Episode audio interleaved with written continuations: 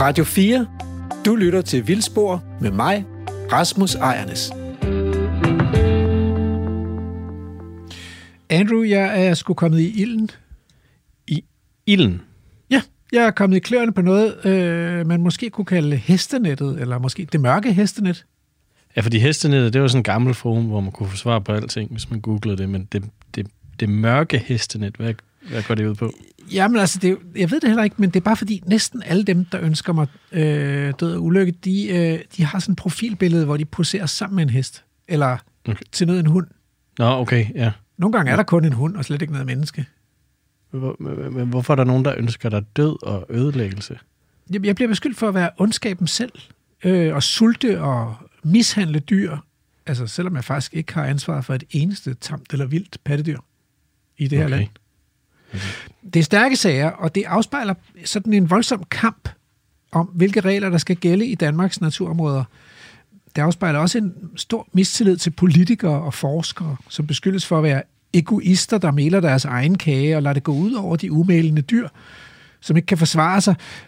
Måske er der også nogle andre tendenser, som slet ikke handler om naturen, men, men mere om demokratiet eller sådan noget. Jeg ved det ikke. Nej. Det lyder som en voldsom omgang i hvert fald. Det er ikke rart. Nej. Altså, øh, det er påfaldende af den her naturkamp, som folder sig ud lige nu, altså at at den vilde natur har jo været i rivende tilbagegang de sidste hundrede år, så hvorfor lige nu? Hvad, hvad er det for noget, der sker lige nu? Øhm, så det skal vi kigge nærmere på i dag. Hmm. Med afsæt i den statsejede natur, altså den her natur, som vi alle sammen ejer i fællesskab. Hvad skal der ske med den? Hvem skal bestemme over den? Og hvordan kan man bedst sikre sig, at den bliver til glæde for så mange borgere som muligt? Hmm. Ja. Ja, så vi skal ud i naturen med biolog Thor Hjarsen, som tidligere har været med i programmet, og i dag deltager i sin egenskab af formand for foreningen Hellebæk Kohaves venner. Det er netop i, i Kohaven, at Thor tager Lærke med ud på sådan en tur. Og så her i studiet, der skal jeg tale med antropolog Stine Krøijer, som er lektor på Københavns Universitet, og vi skal tale om folkets kærlighed til naturen, og hvad der kan få folket på barrikaderne i kampen om naturen. Og kan man overhovedet tale om biodiversiteten som sådan en fællesskabsværdi, eller kommer det an på, hvem man spørger? Og så til slut i programmet, der skal vi som sædvanligt videre med den her undersøgelse af Folketingets partiers naturpolitik. Og vi har fundet endnu en naturpolitisk ordfører. Men, men altså, øh, var der noget musik, der kan passe ind her? Noget folkeligt? Dolly Parton eller et eller andet? Hvad tænker du? Nej, jeg har faktisk ikke fundet Dolly Parton frem. Jo, men det, det, er, det er country. Okay. Eller sådan, sådan nyere country i hvert fald. Det er jo det er en kunstner, som øh, lytter af Vildspor har stiftet bekendtskab med før. Neko Case. Ah ja. Hun er, hun er godt nok kanadier, så det er vel ikke sådan helt... Det er ikke Texas country. Men øh, det er bare et nummer, der hedder I'm an Animal. Og det, det skal vi jo måske også bare lige huske på en gang, men vi er jo bare alle sammen dyr. Det synes jeg passer rigtig godt til dagens tema.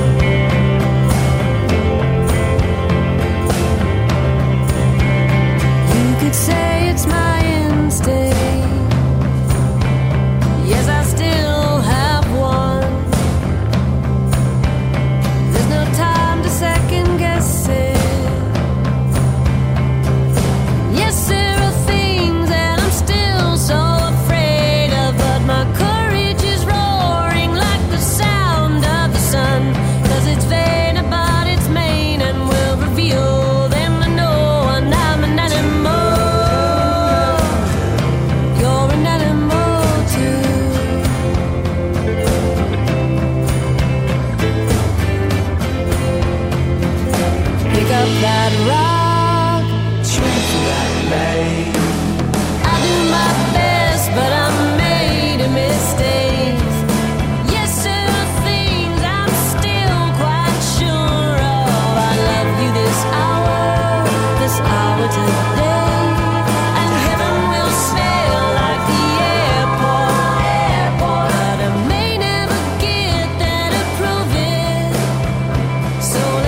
waste of time thinking how that ain't fair.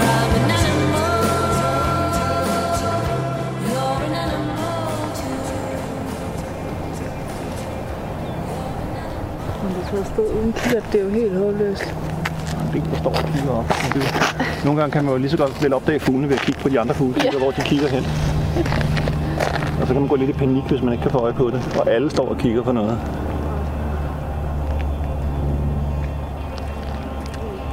Vi kan endelig få øje på.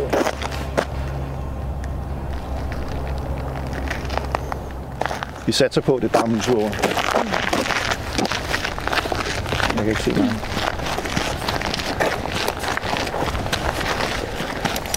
Men øh, det er jo det perfekte tranevejr. Det er mig, der er Lærke Sofie Glerup.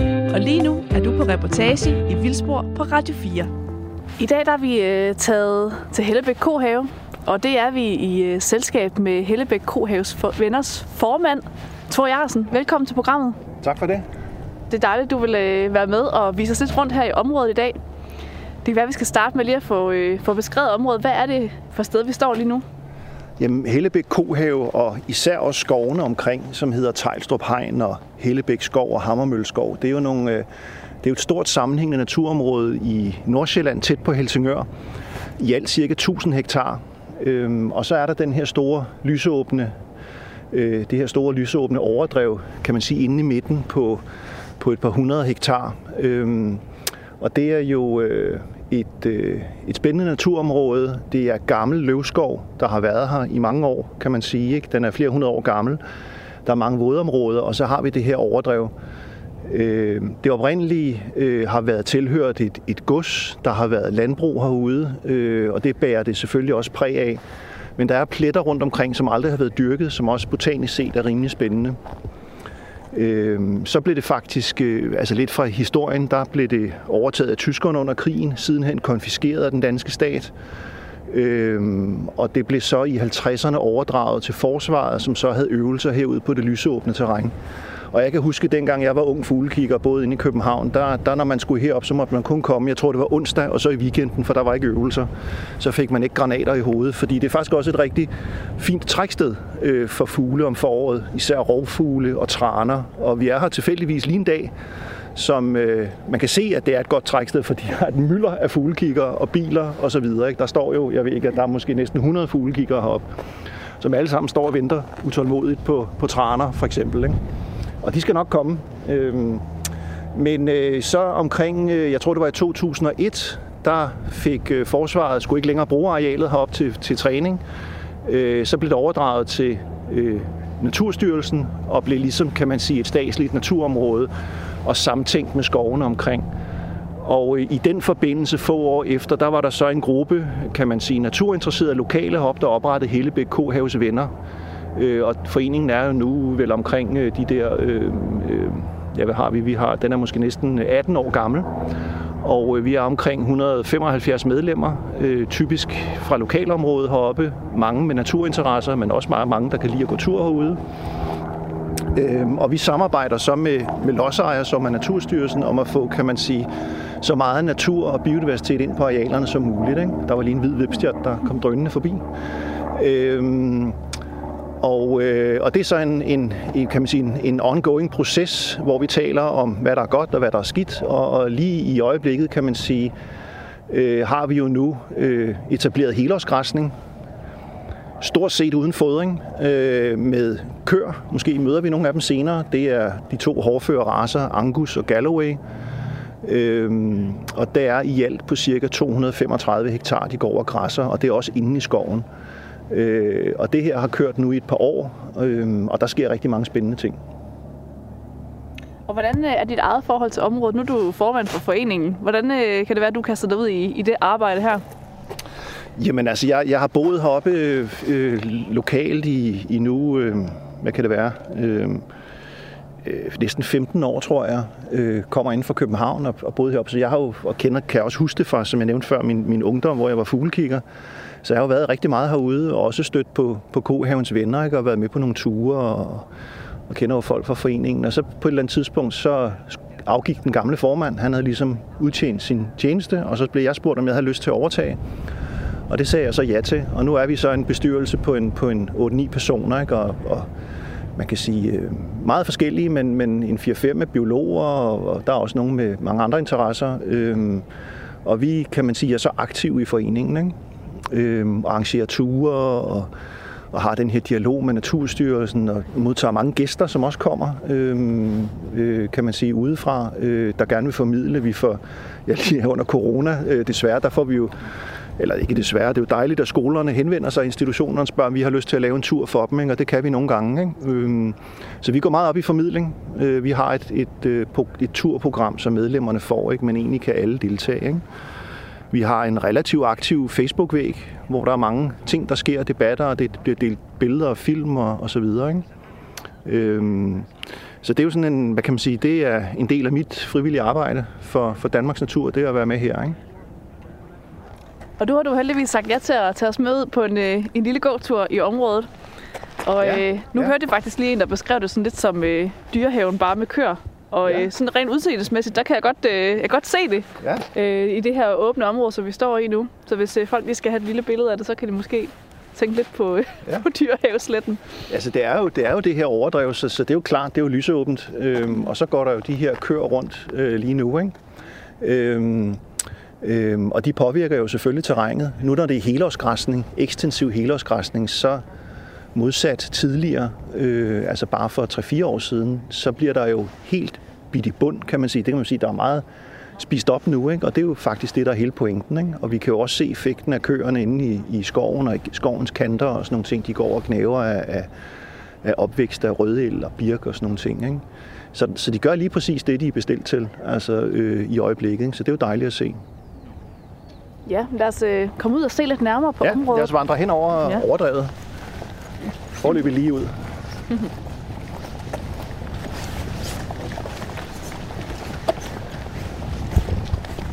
Altså området her, det er jo Natur to tusind. Øh, så det er jo beskyttet af Habitatdirektivet. Område nummer H et hundrede og fjorten hedder det. Og det dækker så både øh, Hellebæk Kohaves og skovene omkring. Øhm, derudover er der selvfølgelig øh, fredninger af forskellige naturtyper. Øh, overdrevet her er fredet. Det skal bevares lysåbent. Øh, og derudover er der også øh, øh, selvfølgelig paragraf tre naturområder rundt omkring. Vi kommer ned i et af dem her. Øh, en, en ellesump, der ligger hernede i lavningen, hvor der for øvrigt yngler lille flagspætte. Så der kan vi jo være heldige at se eller høre den måske. Og de her små øh, hegninger, der er, sådan en som den her, der står her, det er nogle frahegninger, som øh, Københavns Universitet har lavet. Og det er faktisk for at monitere effekten af græsningen. Mm. Og dem er der nogle, nogle stykker af rundt omkring i terrænet, øh, og de har egentlig stået nogle år. Og jeg ved ikke præcis, hvad de har gang i lige her, men andre steder, der har de for eksempel nogle... Øh, nogle øh, ting i gang med at overvåge, hvor lang tid er en kokasse om at forsvinde og blive nedbrudt, hvilken effekt har den på den lokale flora lige omkring. Øhm, de laver også afbrændingsforsøg og sammenligner det med og uden græsning, kan man sige. Der er nogle prøvefelter rundt omkring. Der står nogle små hvide plastrør, øhm, øh, som markerer øh, forskellige ting, ikke? Så det er også rigtig spændende, at det også giver mulighed for det, ikke? Ja.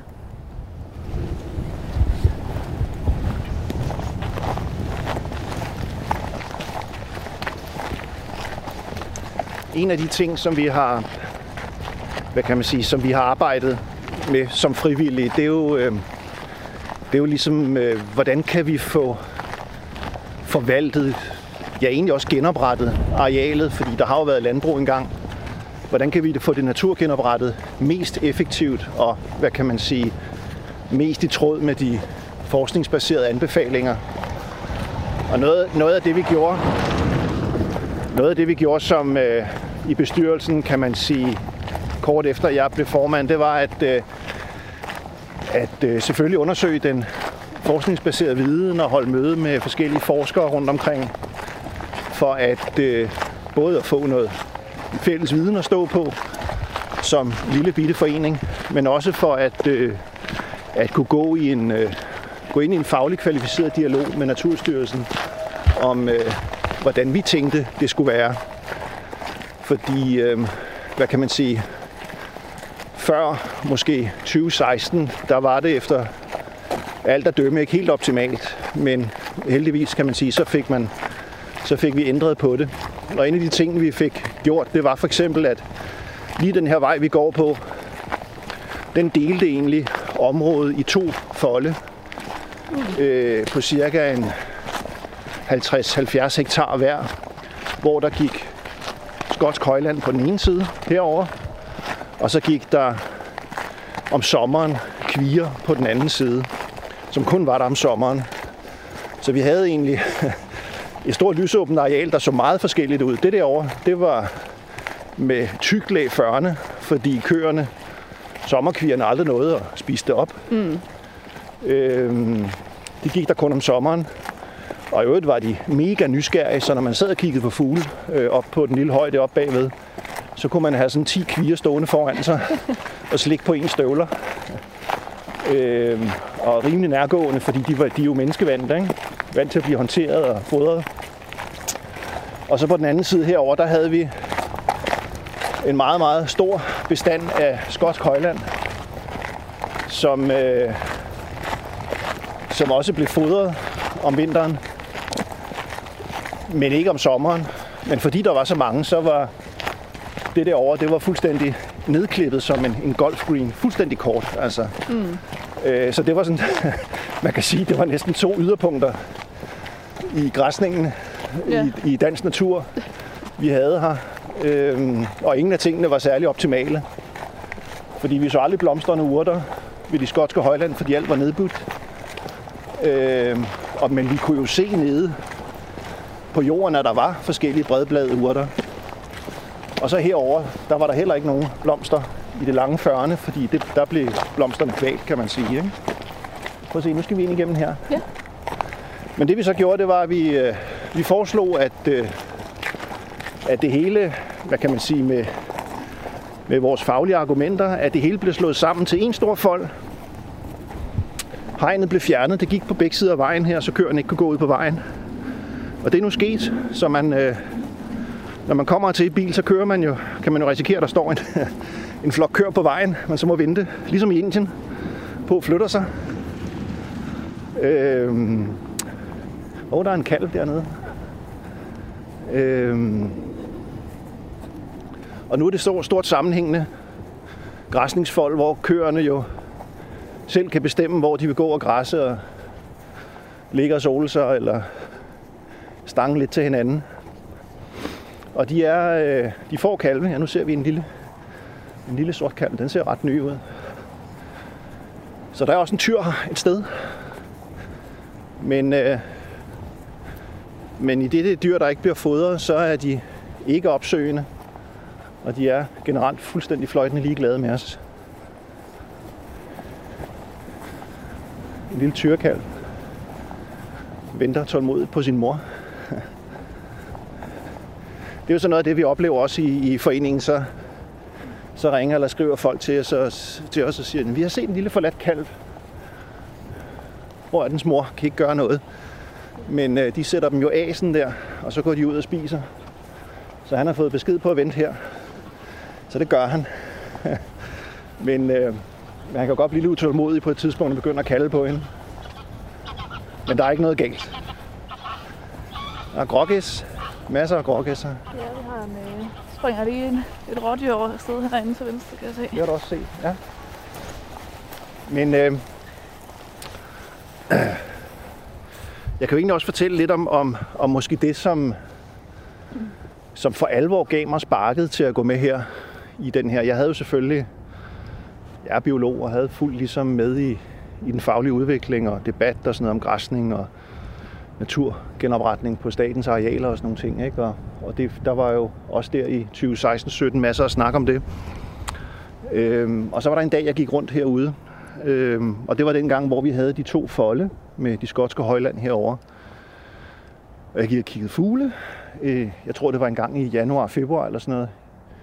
For, for øh, fem år siden, tyve sytten. Øh, så bemærkede jeg pludselig alle de der skotske højland. Der var halvfjerds til femoghalvfjerds stykker her. Og rejste op på en gang. Og så begyndte de at kalde, altså at muge for fuld hane. Og så gik de alle sammen i en flok ind igennem skoven her. Og jeg tænkte sådan, hvad sker der? Hvorfor går de alle sammen den vej? Øh, og så begyndte jeg at følge efter dem, øh, for at se, der må der være et eller andet, de reagerer på, eller de skal hen til, eller hvad fanden er det for noget. Og så fulgte jeg efter dem. Og øh, så over bagved, her bagved, der ligger der en gammel skydebane fra forsvarstid. Og der havde man så, med den forpagter, man havde dengang indrettet, og man, det er jo så Naturstyrelsen, havde indrettet en foderplads herovre bagved. Øh, og det viste sig at være altså intensiv fodring af de her køer. Og, øh, og der var, jeg skal vise jer nogle billeder senere, jo simpelthen rent udsagt en halv meter gyldelag ud over det hele. Og det var lige op og ned af beskyttet natur, paragraf tre natur osv. osv. Der kan man sige, det var der, der ligesom der blev tændt en gnist mm. i Thor, og så tænkte jeg, det der, det kan ikke være rigtigt. Det må vi da have lavet om, fordi det holder ikke. Og så startede vi, kan man sige, en dialog med Naturstyrelsen om at få ændret det, ikke? Øhm, så det var måske sparket for, for alvor, ikke? Og, men nu er vi jo et sted, øh, som er helt anderledes, meget bedre, også meget mere flugter, kan man sige, med, med, med den viden, man har om græsning, hvad der skal til, ikke? Men altså, hvis I kigger ned, så kan I jo godt se, det, det er jo meget... Det er jo meget græs, altså vi, vi er stadigvæk, ikke? Øhm, men der er områder, hvor der, der er pænt med, med urter, men altså vi har ikke nogen som sådan for alvor øh, øh, sjældne plantearter, som man for eksempel ser på MOLS endnu. Mm. Og det, der især er interessant øh, her i Kohaven, måske hvis man skulle tale lidt, lidt, lidt sjove arter, lidt sjældne arter, det er for eksempel mængden af vokshatte. Øh, der er rigtig mange vokshatte her. Øh, jeg tror nok, det seneste er registreret treogtyve til fireogtyve arter. Øh, også nogle sjældne arter. Øh, og så er det måske også især øh, i skovene, øh, vi har nogle fede arter. Øh, vi har, øh, ja vi ved faktisk ikke, om vi har den mere, men vi har haft eremit. Øh, den er ikke set eller registreret et pænt stykke tid, men det kan ikke afvises. Den overlever stadigvæk i nogle af de gamle egetræer. Den er forsøgt eftersøgt og ikke fundet endnu, øh, men der er lavet nogle... nogle hvad kan man sige, nogle, nogle genopretningsprojekter for at skabe nogle egnede nogle træer til dem, ikke? Altså særligt nogle egetræer i, i kanten herover i skovkanten, de er blevet lysstillet øh, for at få noget varme på træstammerne, ikke? Mm. Øh, så det håber vi jo selvfølgelig. Øh, så er der selvfølgelig sortspætte. Øh, vi har også en lokal rød glente et eller andet sted, der fiser rundt og yngler øh, et par. Øh, flere rovfugle. Øh, arter også, ikke? Øhm, Udover det duehøg, for eksempel, ikke? Øhm, så der er forskellige ting, ikke? Øh, Stillers moskorpion, skal jeg også lige sige, er, er også fundet i den sydlige del af Tejstrup hegn nu, ikke? Det, der også kommer til at ske heroppe, det er jo, at det hele bliver lagt urørt. Øhm, det er planerne i hvert fald. Så, så alle skove omkring her øh, bliver lagt urørt, bliver overladt til, til naturen. Øhm, så vi får jo et... et altså mega spændende naturområde heroppe over tid, ikke? Det satser vi i hvert fald på. Og der er heller ingen, der ved, om, om det kunne også godt gå hen og blive en naturnationalpark. Det vil sige, at det her hegn, vi nu har på to hundrede og femogtredive hektar, kan måske blive udvidet til et meget større hegning. Der er nogle store lysninger inde i Tejstrup hegn, som meget gerne måtte komme med øh, i en, græsnings, øh, en græsningsfold, ikke? Øhm, derudover så er der nogle områder, og det er jo, det er jo sådan lidt, det har været i, i skovdrift i, i Nordsjælland, at de arealer, man ikke kunne dyrke på, øh, have landbrug på, det var typisk bakket eller sandet, jamen der har man plantet træer. Så vi har faktisk nogle områder også inde i skoven, som er meget kuperet, men, men meget næringsfattig jord. Men der står jo nu så tæt rødgran på, på, ikke? Og hvis man kunne rydde dem, og hvad det ikke kunne udvikle sig til over tid, ikke? For eksempel. Mm. Ja, det lyder som om, der er nogle rigtig spændende naturpotentialer. Nu kan vi høre ja, øh, ja. køerne kalde lidt her om bagved os. Ja, måske skulle vi gå op og kigge på. Ja, skal vi gøre altså, det? Skal vi ikke gøre det? Nu øh, kunne vi jo se, da vi kom, at der var øh, alle de her mange ornitologer, og generelt ja. der var rigtig mange brugere af området. Ja. Hvordan har de øh, taget imod, at det, det nu er de her, den her ene store indhegning, øh, hvor man går sådan lidt mere inde øh, blandt dyrene? Ja, ja, men reelt er, der jo, er det jo sådan, og det, det, altså, vi har jo gjort meget ud af at fortælle om både ændringerne og om græsningen. Altså, vi havde for nogle år siden en, en, en offentlig tur heroppe, øh, sammen med Naturstyrelsen i øvrigt og, og et par forskere. Altså, der, der tror jeg, der kom øh, halvfjerds deltagere. Altså, det væltede ind med folk, ikke? Så der er jo meget stor interesse for lokalt, for området. Øhm, og det, der jo er sket, kan man sige, ved, ved, ved at vi har fået den her nye, det her nye græsningsregime, det er jo, at der er blevet meget færre dyr. Altså, bestanden af dyr er jo nærmest en fjerdedel af, hvad den var tidligere om sommeren, ikke?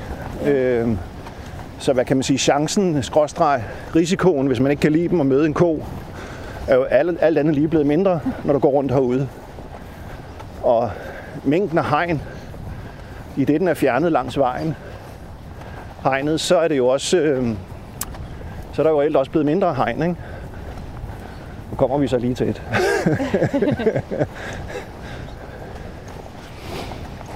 Vi kan prøve at gå ind øh, af lågen deroppe.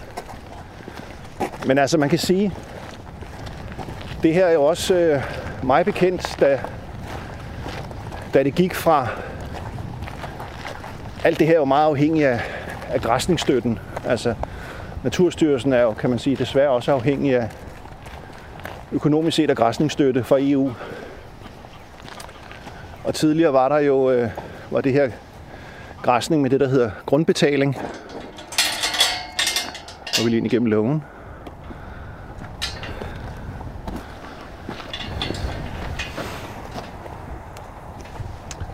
Altså tidligere var der jo øh, græsning med grundbetaling, og det, det sætter jo nogle, kan man sige, nogle, nogle krav til arealets tilstand, når der skal være kontrol, som ikke er fordelagtig for biodiversitet.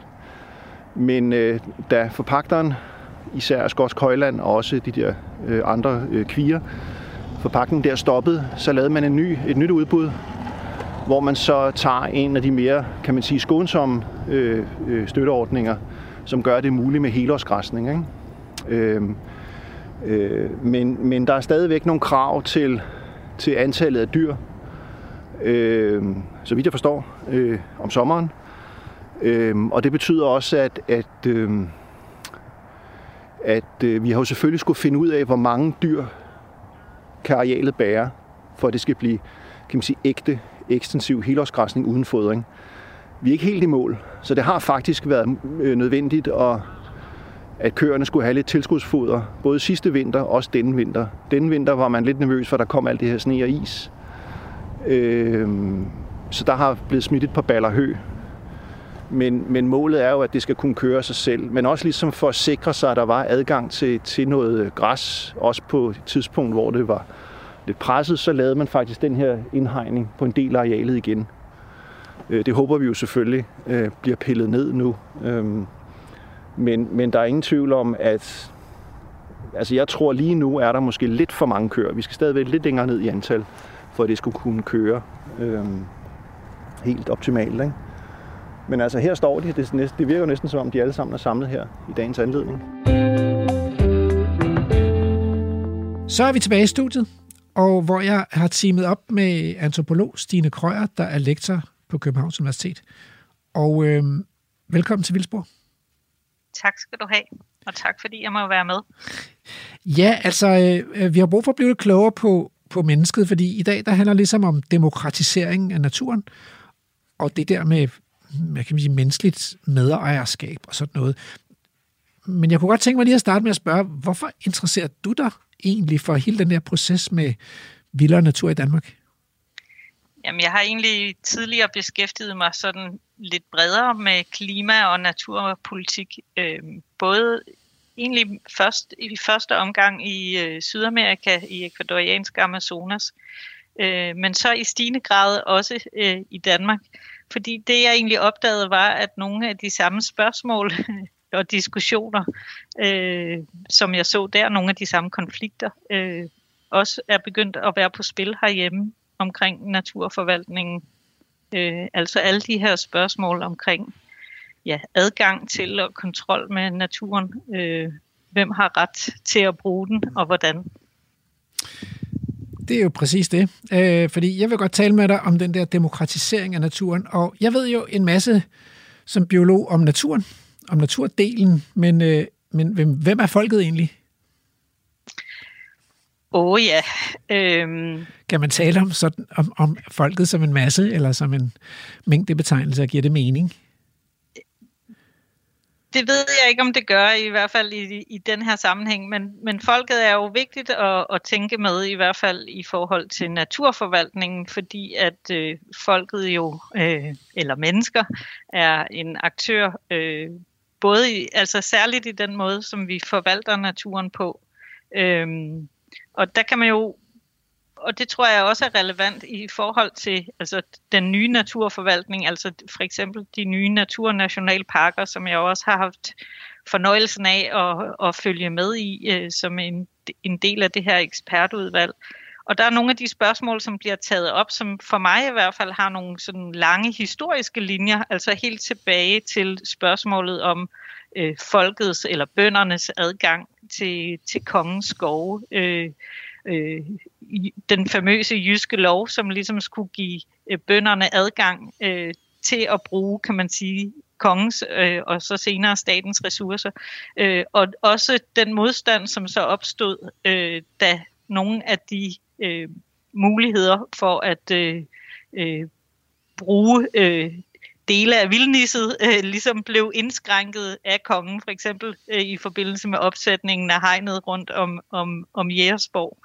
Øh, og, øh, og, og der er nogle af de øh, tendenser og diskussioner nu, som giver mig sådan en resonans af nogle af de diskussioner omkring øh, folket mod øh, eliten, øh, som også er, som, som jeg synes også er på spil i diskussionerne, når man så nu sætter hegn op øh, rundt omkring de nye øh, naturnationalparker.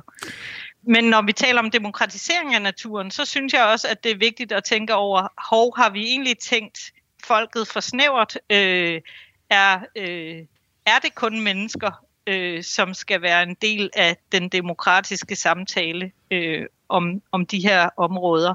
Eller øh, er der brug for, at vi begynder øh, at definere det helt anderledes? Det vil jeg godt vende tilbage til, men jeg kunne godt tænke mig lige at træde et skridt tilbage og så, og så sige, der er måske brug for at minde om, ikke, at vi, vi har jo allerede nationalparker, og det Det gik egentlig forholdsvis fredeligt med at lave de her nationalparker, øhm, og, og der sidder en bestyrelse, der sidder et nationalparkråd, og man har været omhyggelig med at invitere alle interessenterne med omkring bordet og sådan noget. Og det eneste problem med nationalparkerne er jo egentlig, at der, at der ikke rigtig følger noget naturbeskyttelse med, så, så på den måde har det været en, en indsats, der hovedsageligt har været baseret på frivillighed og, og et, et, en beskeden økonomisk investering. Men nu er der jo så kommet de her naturnationalparker, hvor man så har sagt, at nu, for lige at sætte streg under natur, så, så skal naturen nu også tænkes med ind i nationalparkerne. Og, og så er det altså, så har det givet en del uro, og noget af den uro er jo opstået i forbindelse med tankerne om et hegn rundt om naturnationalparken, og udsætning af nogle store dyr. Fordi så er der noget, der ikke bliver sådan, som det plejer at være. Og det, og det er der altså øh, både i Gribskov og i og i Fussingø, og der har været samtaler om det i Moskov også, Moskovskovene, og det har givet en hel del ballade. Hvem, altså hvor kommer den der modstand fra?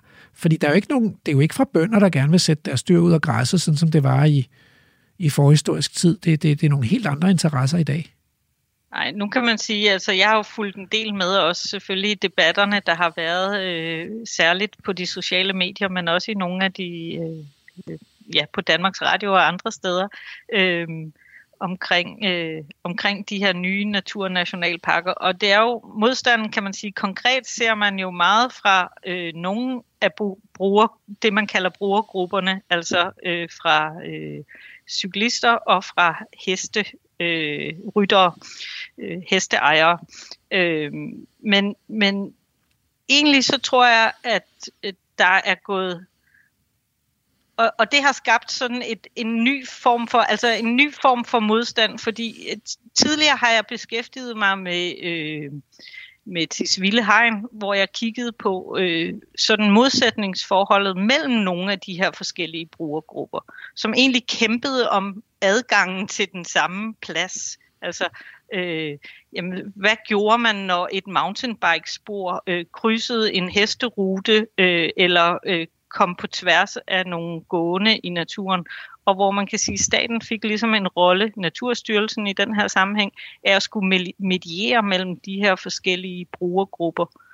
Øhm, men nu så ser vi så øh, egentlig øh, udspille sig øh, primært som sådan et, en kritik øh, af øh, statens forvaltning, øh, naturforvaltning og af de nye tiltag øh, fra, nogle, fra nogle enkelte brugergrupper, hvor der så opstår det her sådan modsætningsforhold mellem, øh, man kan sige, folket og eliten. Øh, og i den sammenhæng, så bliver biologerne jo nogle gange også øh, altså, en del af eliten. Slået, ja, slået i, i hardcore med ja. eliten, at de i virkeligheden er, er i, interesseret i at fratage øh, nogle bestemte grupper øh, nogle privilegier eller en adgang, som de allerede har. Altså nu kunne jeg, Men, der kunne jeg ja. faktisk godt tænke mig, fordi det er ret aktuelt, ikke, at læse op fra en lille Facebook-tråd, så jeg har kopieret et lille ja. afsnit her. Og jeg, jeg lader den være anonym, ikke? Men, øh, men det, som, øh, som brugeren her skriver, det er, det politikerne har travlt med i samarbejde med disse biologer, er at omdanne vild natur uden for byerne til indhegninger med tamdyr, der er undtaget fra dyreværnsloven. Samtidig med, at samme politikere sælger byggegrunde på Amager Fælled, der i forvejen har en stor biodiversitet. De tillader også, at kommunerne rundt i landet godkender projekter, hvor store landbrugsarealer bliver omdannet til solcelleparker, for at byboere og virksomheder i byerne kan få grøn energi. Sidstnævnte velvidende, at tredive procent af strømmen går tabt undervejs. Alle disse projekter er resultatet af akademikervælde, når det er allerværst. Og interessant nok, så vil disse kloge hoveder ikke snakke med os dyreaktivister. For vi ved jo ikke en s- punkt, punkt, punkt om, hvad vi snakker om. Åh jo, herre akademiker og fru minister, vi ved faktisk temmelig meget om det. Øhm, og det, det er jo, som du selv siger, altså øh, kampen mod eliten. Ja, og den har jo udspillet sig i Danmark på mange forskellige måder. Før refererede jeg til det her med, med kongens skove, men vi ser jo også i noget af det her, altså sådan... får man jo også næsten øh, for, fornemmelse af nogle af de sådan gængse, bredere politiske tendenser, som der er i vores samfund øh, og i, i, i verden for øjeblikket. Altså sådan populistiske tendenser netop om folket mod eliten. Øh, så, så, øh, så man kan sige, at naturforvaltningen og, og den nye... Øh, naturpolitik, som forsøger at fremme en mere artsrig natur, er ligesom blevet genstand øh, for de her kampe, men den kunne også have fundet en anden genstand. Nu finder den den her, øh, som handler om, øh, om ja, kontrol og adgang, øh, og hvor man oplever, at, at staten eller eliten på en eller anden måde øh, træder øh, træder folket under fode på en eller anden måde. Både træder folket under fode, men også måske nogle gange kommer til at ja, begrænse den en eller anden form for individuel frihed. Ja. Øhm, men jeg tror, og det var et af de punkter, jeg gerne ville have haft frem før, at jeg tror også, vi kan man sige, vi i vores samfund på nogle måder også har kultiveret lige præcis det øh, i den måde, vi har indrettet os øh, omkring nationalparkerne. Altså det, den det må måde, du lige forklare, altså. Ja, ja. Øhm, fordi øh, i, i, omkring nationalparkerne har vi jo egentlig benyttet os af en meget øh, klassisk måde at inddrage øh, befolkningen i forvaltningen af naturen. Altså vi har ligesom taget nogle kendte brugergrupper øh, og involveret i... Øh, altså organiserede brugergrupper, mm. øh, de store øh, øh, friluftsorganisationer og selvfølgelig også øh, de store øh, natur, forskellige naturorganisationer øh, og foreningslivet. Øhm, og det vil sige, at, at, at de kan så også næsten ryge med i, i, i eliten, øh, set fra et eller andet øh, udefineret folkets perspektiv. Men, men vi har ligesom forvaltet øh, ud fra sådan en meget dansk velfærdsstatsmodel, hvor øh, det eneste, vi egentlig vil øh, befolkningen, er en form for høring. Mm. Øh, vi har nogle meget sådan, kedelige, klassiske måder at høre og inddrage øh, befolkningen på, som jeg tror, vi skal forsøge at gøre op med øh, i de nye naturnationalparker. Mm. Så der bliver det vigtigt egentlig at prøve at lytte til nogle andre. Mm. Øh, og her Øh, vil jeg våge den påstand, at vi egentlig også skal prøve at lytte til naturen og de andre arter på en ny måde. Ja, fordi det synes jeg nemlig er interessant, fordi øh, naturen råber jo ikke så højt, øh, og, øh, og det er der altså nogen, der gør. Jeg kan faktisk også nogle gange blive i tvivl om, hvorvidt at alle mennesker faktisk, hvis man kun lytter til dem, der råber, så er jeg lidt i tvivl om, hvor stor en del af folket man faktisk ender med at komme til at inddrage i de her projekter. Ja. Ikke? Så hvis man starter med at sige, der, der er jo mange, der bare der egentlig først kommer, når projekterne er realiseret, og så, og så nyder de det måske, men undervejs, der brokker de sig ikke. Og, og ind... Nej, altså, og det er jo netop det, at vi, vi, kan, vi kan høre, kan man sige, både de organiserede foreninger, det kan vi gøre i det her sådan øh, formelle setup, mm. og ellers så øh, øh, er der jo så en række kanaler, hvorunder man kan blive hørt, og mm. en af dem er jo ved at råbe højt på Facebook. Og man kan sige, at vi har jo indrettet et demokrati, som fungerer øh, omkring det, at altså den demokratiske samtale, og det at bryde forskellige holdninger. Øh, og der er det ligesom en forudsætning, at man har en stemme, og man kan øh, vinde gehør for sin stemme. Så det at øh, på en måde at kunne råbe højt bliver, bliver ret vigtigt. Mm. Øh, og, og måske skal vi, øh, og det, det er så der, hvor jeg tillader mig at blive lidt utopisk, men som jeg synes kunne være et spændende eksperiment at forsøge af i de nye naturnationalparker, er om man kan vende den demokratiske samtale lidt om, så man begynder at blive bedre til at lytte, øh, frem for at råbe eller tale, øh, og lytte til sig selv. Altså det, det er interessant, at, øh, at lytte til andre. Og, men jeg fornemmer også, at du sådan ligesom antyder, at man også kunne lytte til naturen. Altså vi har gjort det eksperiment her på Vildspor, at vi har haft sådan en naturtelefon, hvor, hvor arter kunne ringe ind. Og, og nu, hvis der, altså, hvis der er nogen julemands... Øh, naive lytter af Vildspor, så bliver jeg nødt til at, så, så skal I nok slukke for radioen nu, for nu siger jeg det. Det er jo, det er jo mennesker, der ringer ind. Øh, det, det er jo ikke dyr og planter og svampe, men, men vi leger lejen, og, øh, og så ringer man ligesom ind på vegne af en art, og så får man en samtale om, hvor besværligt det er at leve her sammen med mennesker. Men hvordan findes der nogle autoriserede måder at give naturen en stemme på i sådan nogle øh, projekter, hvor vi skal give, vi vil jo gerne give naturen første ret i de her områder. Det siger politikerne jo. Ja, og det synes jeg også øh, giver rigtig god mening, fordi vi står midt i en biodiversitetskrise, mm. så der er brug for at prøve at gøre de her ting øh, på en anden måde. Det er sådan min personlige overbevisning. Øh, men når det kommer til, hvordan vi så skal gøre det, øh, der skal vi nok øh, ud i at afprøve nogle forskellige eksperimenter, men der er dog noget, man måske kan lære fra. Øh, jeg t- når jeg kigger rundt, så tænker jeg, lige nu kan jeg se... Øh, to-tre forskellige modeller. Der er jo en model, som er den, man bruger for eksempel, eller har afprøver i Bolivia og Ecuador, hvor man har givet naturen rettigheder. Mm.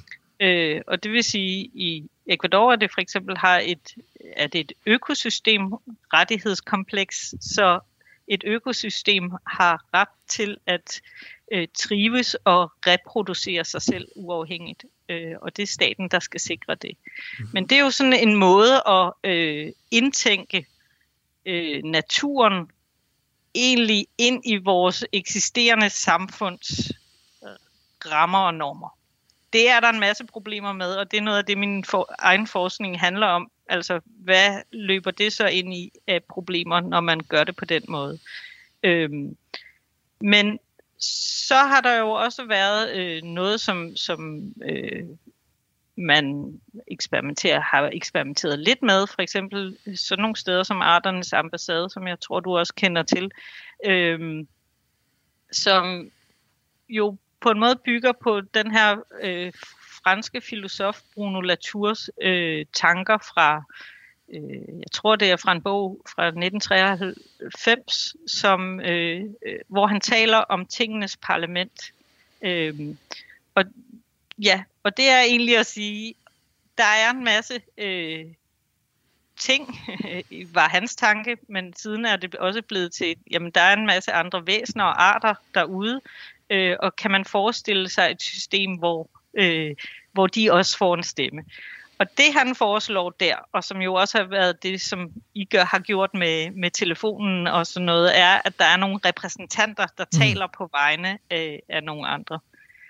Det kan vi også allerede se selvfølgelig, at det indebærer en masse problemer. Det bliver en lang... Er det den rigtige repræsentant, og kan man nu... Øh, altså, hvad er det for nogle enheder, som man så repræsenterer? Øh, er alle vildheste nu også ens og har de samme ønsker og behov? Øh. Ja, altså, jeg vil også sige, at det bliver en lang åbningsdebat i Folketinget, fordi der er syvogtredive tusind arter, der skal have ordet, ja. så. Øh. så. Så der er noget der. Ja. Øh, men ja, der hvor jeg egentlig også ser en rute, tror jeg, øh, er øh, ved at tænke... Ja, mere på, at vi skal, skal se de andre arter, altså naturen og alle de andre intentioner og væsener og projekter, som de har øh, i deres livsverden derude. Altså forsøge at opbygge en større lydhørhed over for det. Mm. Øh, en større sådan, opmærksomhed på, hvad er det egentlig, øh, øh, de set fra deres perspektiv har brug for. Og det er egentlig også derfor, at det for mig er ret vigtigt, at, at de her naturnationalparker, ja, de skal være naturen først, men det skal ikke være uden mennesker, fordi vi har egentlig, øh, tror jeg, øh, i vores samfund brug for også at begynde at træne den muskel egentlig at være øh, lydhøre og opmærksomme på en anden måde. Altså det synes jeg er interessant også, fordi min egen oplevelse af at komme ude på MOLS-laboratoriet for eksempel, det er jo, at det, det er noget af det mest berørende og, øh, og oplysende, det er at, at komme i nærheden af de der dyr, og så opleve, at de ikke er interesseret i mig, fordi at de skal ikke have noget fra mig. Så, så, så vi har ikke sådan en, hvad kan man sige, en, en nødvendig relation til hinanden. Men de går bare der og har deres eget liv, og, og, og jeg må godt være der, men de er egentlig ret ligeglade, fordi Øh, ja, fordi vi ikke, vi ikke skal have noget med hinanden at gøre, så jeg kan få lov til bare at være til stede som et vidne, i stedet for som en aktør, der nu skal jeg, nu skal jeg se, om de skal skode deres øh, hove, eller om, om de har fået tyndskid af at æde noget, de ikke kunne tåle, eller altså jeg kan egentlig sætte mig ud over det, de der bekymringer. Det kan ja. være ret befriende. Ja, det tror jeg også, det kan være, altså at, at træde lidt ud af den her sådan... Øh, både den fordring, som der er om, øh, kan man sige, at, at, at se naturen som noget, der skal udnyttes, bruges eller øh, plejes. Yeah. Øhm, men, også, øh, men også en udfordring for folk, fordi at det jo faktisk skifter hele balancen om, hvem det er.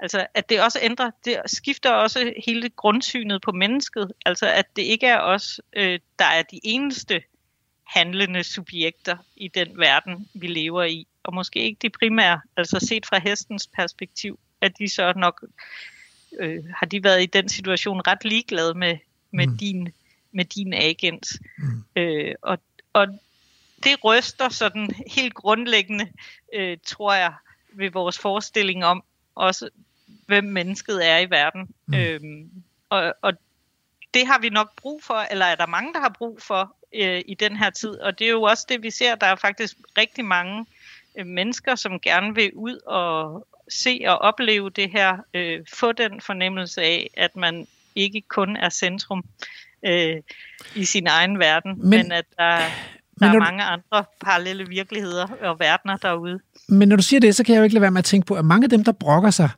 det er jo faktisk mennesker, hvor, som har et klart projekt med naturen. Det er mennesker, der henter tømmer derude i skoven, eller brænde derude i skoven. Det er mennesker, der dyrker, der har biavl og henter honning, eller kører på mountainbike, eller er ude at ride på deres heste, eller, eller selv har en hest derhjemme, ikke? Altså, øh, men så dem, der egentlig bare går en tur i skoven, det, det er sjældent dem, der sådan er de mest højrøstede stemmer.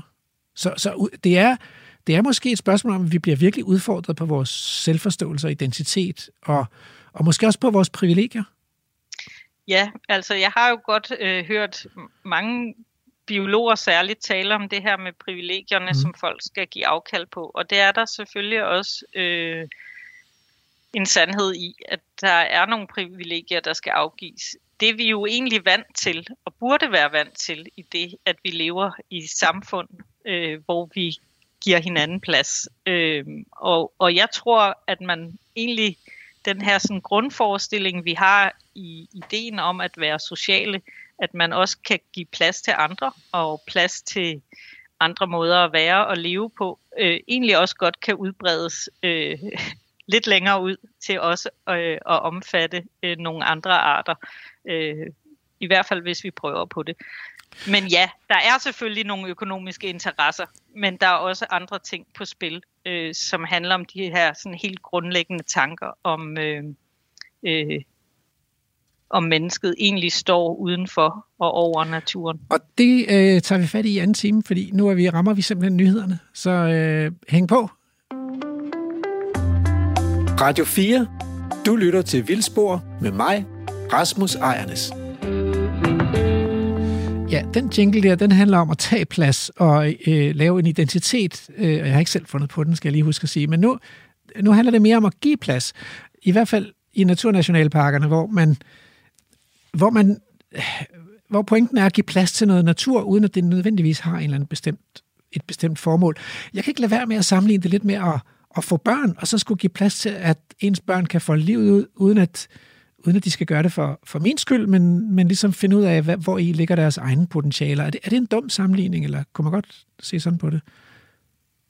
Nej, og det, altså, det kan man måske godt. Øhm, I hvert fald, så, øh, så er det vanskeligt jo, både med børn og andre arter, som vi ikke helt kender, eller ved, hvor vi udvikler sig hen, at, øh, at vi skal give dem plads til, som man ofte siger sådan øh, om ungdomslivet, at finde sig selv øh, og blive sig selv, øh, og dermed også øh, blive nogle andre, end vi er, mm. eller forældrene er. Øh, og det er jo, øh, det betyder et eller andet form for øh, at, at sætte fri, og øh, øh, også lade, slippe kontrollen gradvist, Øh, over tid, øh, når det går godt, kan man sige. Øh, og det er, jo, det er jo både det, vi gør med vores børn, men som vi i hvert fald ikke har været øh, ret gode til at gøre øh, med naturen mm. i, det, i det store billede, fordi der har vi øh, hele tiden arbejdet hen imod at opnå større og større kontrol. Det, det skal vi snakke mere om, det der med, med, med kontrol, og hvorfor det er så svært at give slip på kontrollen. Men, men først skal vi tilbage på reportage til Hellebæk Kohave, hvor biolog Thor Hjarsen viser, viser Lærke rundt. Og så må vi jo se, om de har fundet ud af at give plads til naturen derude.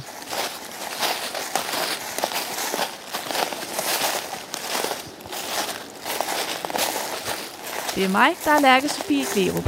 Og lige nu er du på reportage i Vildspor på Radio fire.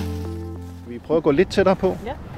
Uden at vi overskrider de vejledende retningslinjer omkring færdsel, sammen med køerne. Ved du, øh, ved du nogenlunde, hvor mange der er lige nu? Øhm, nej, ikke antal. Jeg ved, at, at øh, det bliver regnet om i dyreenheder, og der skulle der være fyrre. Men det er ikke det samme som, øh, som antallet, fordi det er noget, med, der er afhængig af vægt. Så det vil sige en lille ko og en kalv. Øh, kan være en dyreenhed, mens en stor ko også er en dyreenhed. Ikke? Altså, jeg tror bare, vi står her.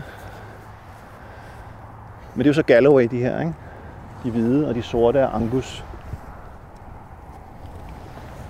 Og det er altså ham, der har, eller det er to fyre, der har køerne, som er specialiseret i sådan noget her naturplejegræsning. Ikke? Øh, og dem taler vi jo også rigtig meget med. Øh, Og der er også folk, der ringer eller skriver om et eller andet. Så har de set et eller andet med en ko og bekymrer, den halter eller noget i den, og så giver vi, giver vi dem besked. Ikke? Så det er også godt, at vi har, kan man sige, et samarbejde alle parter. Ikke? Både også frivillige i foreningen, og selvfølgelig lodsejere, Naturstyrelsen, og så, øh, og så de, der har køerne. Ikke? Mm. Øhm, så jeg synes, at vi har alle sammen, kan man sige, en god dialog. Og selvfølgelig er vi nogle gange lidt uenige, eller har forskellige interesser.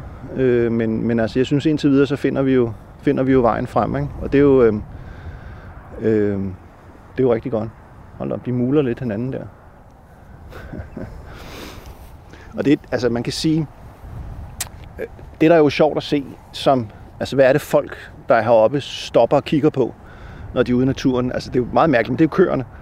Altså det er jo, der er jo ingen tvivl om, at selv køer er noget, som folk synes er fedt at se i naturen, og tage billeder af, og kalvene og sådan nogle ting, ikke? Altså, Øhm, øhm, så det er jo også en øh, det er jo ikke vilde dyr, men det er, de er en del af det her naturområde og har en funktion, og så er de jo også lidt en, en attraktion for dem, der kommer her, ikke? Øhm, vi ved også, at, at ja, dagplejen dernede går jo op og kigger på køerne nogle gange, for eksempel, ikke? Og, og skolerne kommer også herud, ikke? Øhm, Der er rigtig mange friluftsbrugere herude. Der er jo øh, masser af mennesker, der går tur. Øh, øh, altså i weekenden er der jo... Ja, der er rigtig mange biler i dag på en torsdag, men, men i weekenden er der også helt fyldt op med folk, der bare skal ud og gå en tur. Øh, der er rigtig mange, der cykler mountainbike og motionscykler rundt i terrænet. Øh, lige i øjeblikket er der vist sådan et mere eller mindre permanent orienteringsløb herude. Øh, det vil sige, posterne er der. Og så er der hver weekend folk, der løber øh, orienteringsløb, og det er både inden for hegningen, der er flere poster rundt omkring, og så er det også uden for hegningen, gennem lågerne. Øh, og øh, folk, der løber og har picnic herude og sådan nogle ting. Ikke? Så, så det er jo meget brugt af de lokale. Jeg ved ikke, hvor mange der besøger området, men altså, øh, der er også ryttere selvfølgelig. Øh, der er også ridder, der er en del rideskoler omkring. Mange, der er hest heroppe, ikke? Så det er også det er meget, meget forskelligt friluftsliv. Hundelufter er der mange af. Desværre også en del løse hunde. Det er vi selvfølgelig lidt kede af. Både af hensyn til fuglelivet, gæstene og rådyrene og harer er her også, og ræv er her. Men også selvfølgelig især også af hensyn til køerne og deres kalve. Fordi der er ingen tvivl om, at det, det stresser dem, hvis der kommer sådan en løs hund tonsende. Mm. Men altså, vi bruger jo... Altså, vi informerer og henstiller på vores Facebook og deler i lokale grupper om alt muligt, både gode nyheder og henstillinger om at holde din hund i snor og så videre, ikke? Og det, det er der rigtig mange, der ser og kommenterer på nogle gange. Men så, ja. Nu klør den lige sin... klør sig i hovedet ved brug af den andens røv. Den er der så meget. Ligesom altså lige i øjeblikket, kan man sige, der kører der jo rigtig meget debat om, om dyreværn og dyrevelfærd på sådan nogle arealer med sådan nogle, sådan nogle køer eller heste er det jo også især, ikke? Men, og vi kan jo også mærke, at der er en, en stor interesse for, hvordan har køerne det heroppe. Også en altså, stort fokus på, at, og det har vi jo også, at vi ønsker, ikke, vi ønsker heller ikke dyreværnssager heroppe, fordi vi ønsker ikke, at det skal, ligesom skal blive umuligt at gøre det, som der sker her. Øhm, men altså... Og der er der også folk her, der der var is og sne, der, der skrev til os og sagde, hvad, hvad med køerne deroppe? Øh, hvordan har de det? Kan de få vand? Kan de få mad? Ikke? Øhm, men det, det kunne de. Og så, som sagt, så, så, fik de også, så fik de også noget hø. Man kan sige, at det der, det der jo så er det lidt... gode i denne heroppe, det er, at, at det hø, der bliver brugt som nødfoder, der er blevet brugt her de seneste to år, det kommer faktisk fra arealet. Det er høstet lige derovre, hvor vi gik før. Mm. Der er der taget slet. Øh, så der har ligget tres baller heroppe bagved, øh, som, som man har taget af. Ikke? Så i det mindste, øh, så er der ikke blevet tilført næringsstoffer udefra. De er taget, høet er taget fra arealerne. Ikke? Yeah. Øhm, og der er stadigvæk en, en reserve, ved jeg. Men det skal vi jo helst undgå. Vi skal jo helst til at balancere. Prøv at se, nu kommer vi lidt til, jeg synes det er et stykke, som jeg faktisk rigtig godt kan lide. Øhm, vi går sådan hen imod skoven, hen mod Tejstrup hegn nu, og her der nærmer vi os så sådan en, en ellesump. Øh, en masse elletræer. Og nogle af dem er, er rimelig store. Og så er der den her dam herude. Der er en masse, hvad kan man sige, der er en masse øhm, vandløb og damme her, der er anlagt også i gammel tid, fordi der er en gammel vandmølle og riffelfabrik nede bagved fra Christian den fjerde tid. Der er en hel masse historiske ting i, i Tejstrup hegn. Mylder af stendiger og jorddiger øh, er her, ikke? Øh, mange kanaler, der er udgravet. Så der er også en hel masse historiske minder, der skal beskyttes. Mm. Øh, Og der kan man sige, at der er ikke noget at gøre, øh, så, så, så hvis, ikke, hvis ikke man vil have køerne til at, at komme ind i skoven, eller man kan ikke tillade, at de går hen over et stendige, så må man finde andre veje, hvis man skal have skovgræsning. Ikke? Så der, der er ligesom no-go, kan man sige, øh, med beskyttelse af kulturminderne. Ikke? Øh, så det er jo også en, en, en stor del af områdets historie. Ikke? Det gør vi så ikke så meget ud af i vores, i vores lille forening, men der er også en anden forening, Som, som fortæller om, øh, om kulturminder. Der er en masse historikere øh, med i den, ikke? Øh, som er meget optaget af det. Ikke? Og hernede bagved ligger der en, øh, ja, den her øh, riffelfabrik, øh, vandmølle.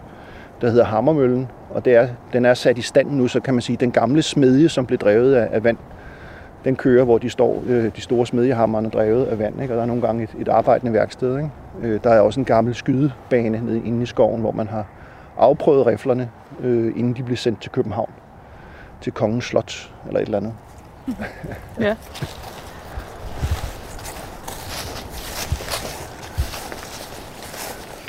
Altså det vi også har, hvis vi kan prøve at gå ind igennem her, og så gå lige herover, så også prøve at kigge ind. Der er sådan de her, som jeg synes er helt vildt fede. De er forskellige steder, sådan nogle små indre sumpe med, med, med masser af elletræer rundt om. I sådan en, nærmest sådan en galleriskov, som man kender det fra Sydamerika. Langs vandløb og floder.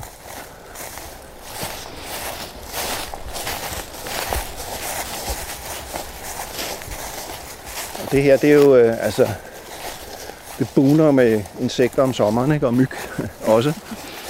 Øh, men der er fluesnappere her, rødstjert, masser af sådan insektædende småfugle, ikke? Lille flagspætte øh, har vi også i de her ellesumpe, øh, og nogle af dem er der også vinand i. Øh, der må være nogle huletræer, der er store nok til dem. Mm. Der kan man nogle gange støde på, at der ligger vinandpar lige derinde i sådan et, et lille vandhul, ikke? Ja. Men det er jo rigtig fedt. Det er rigtig fint, ja. Og prøv at se det her. Vi kigger ned igennem her, ikke? Det er jo, man kan sige, det er jo næsten, det er jo næsten drømmen af... Det er meget sjovt. Det er lige det her lille område, der er drømmen af sådan en skov, hvor, hvor, hvor bredt et skovbryn faktisk er. Med, med udad, så bliver træerne mindre og mindre, og der er nogle, noget tjørn, og så kommer mere og mere skov, jo længere du kommer ind, ikke? Og meget lysåbent imellem træerne. Mm. Øhm, det er jo meget sjovt, at...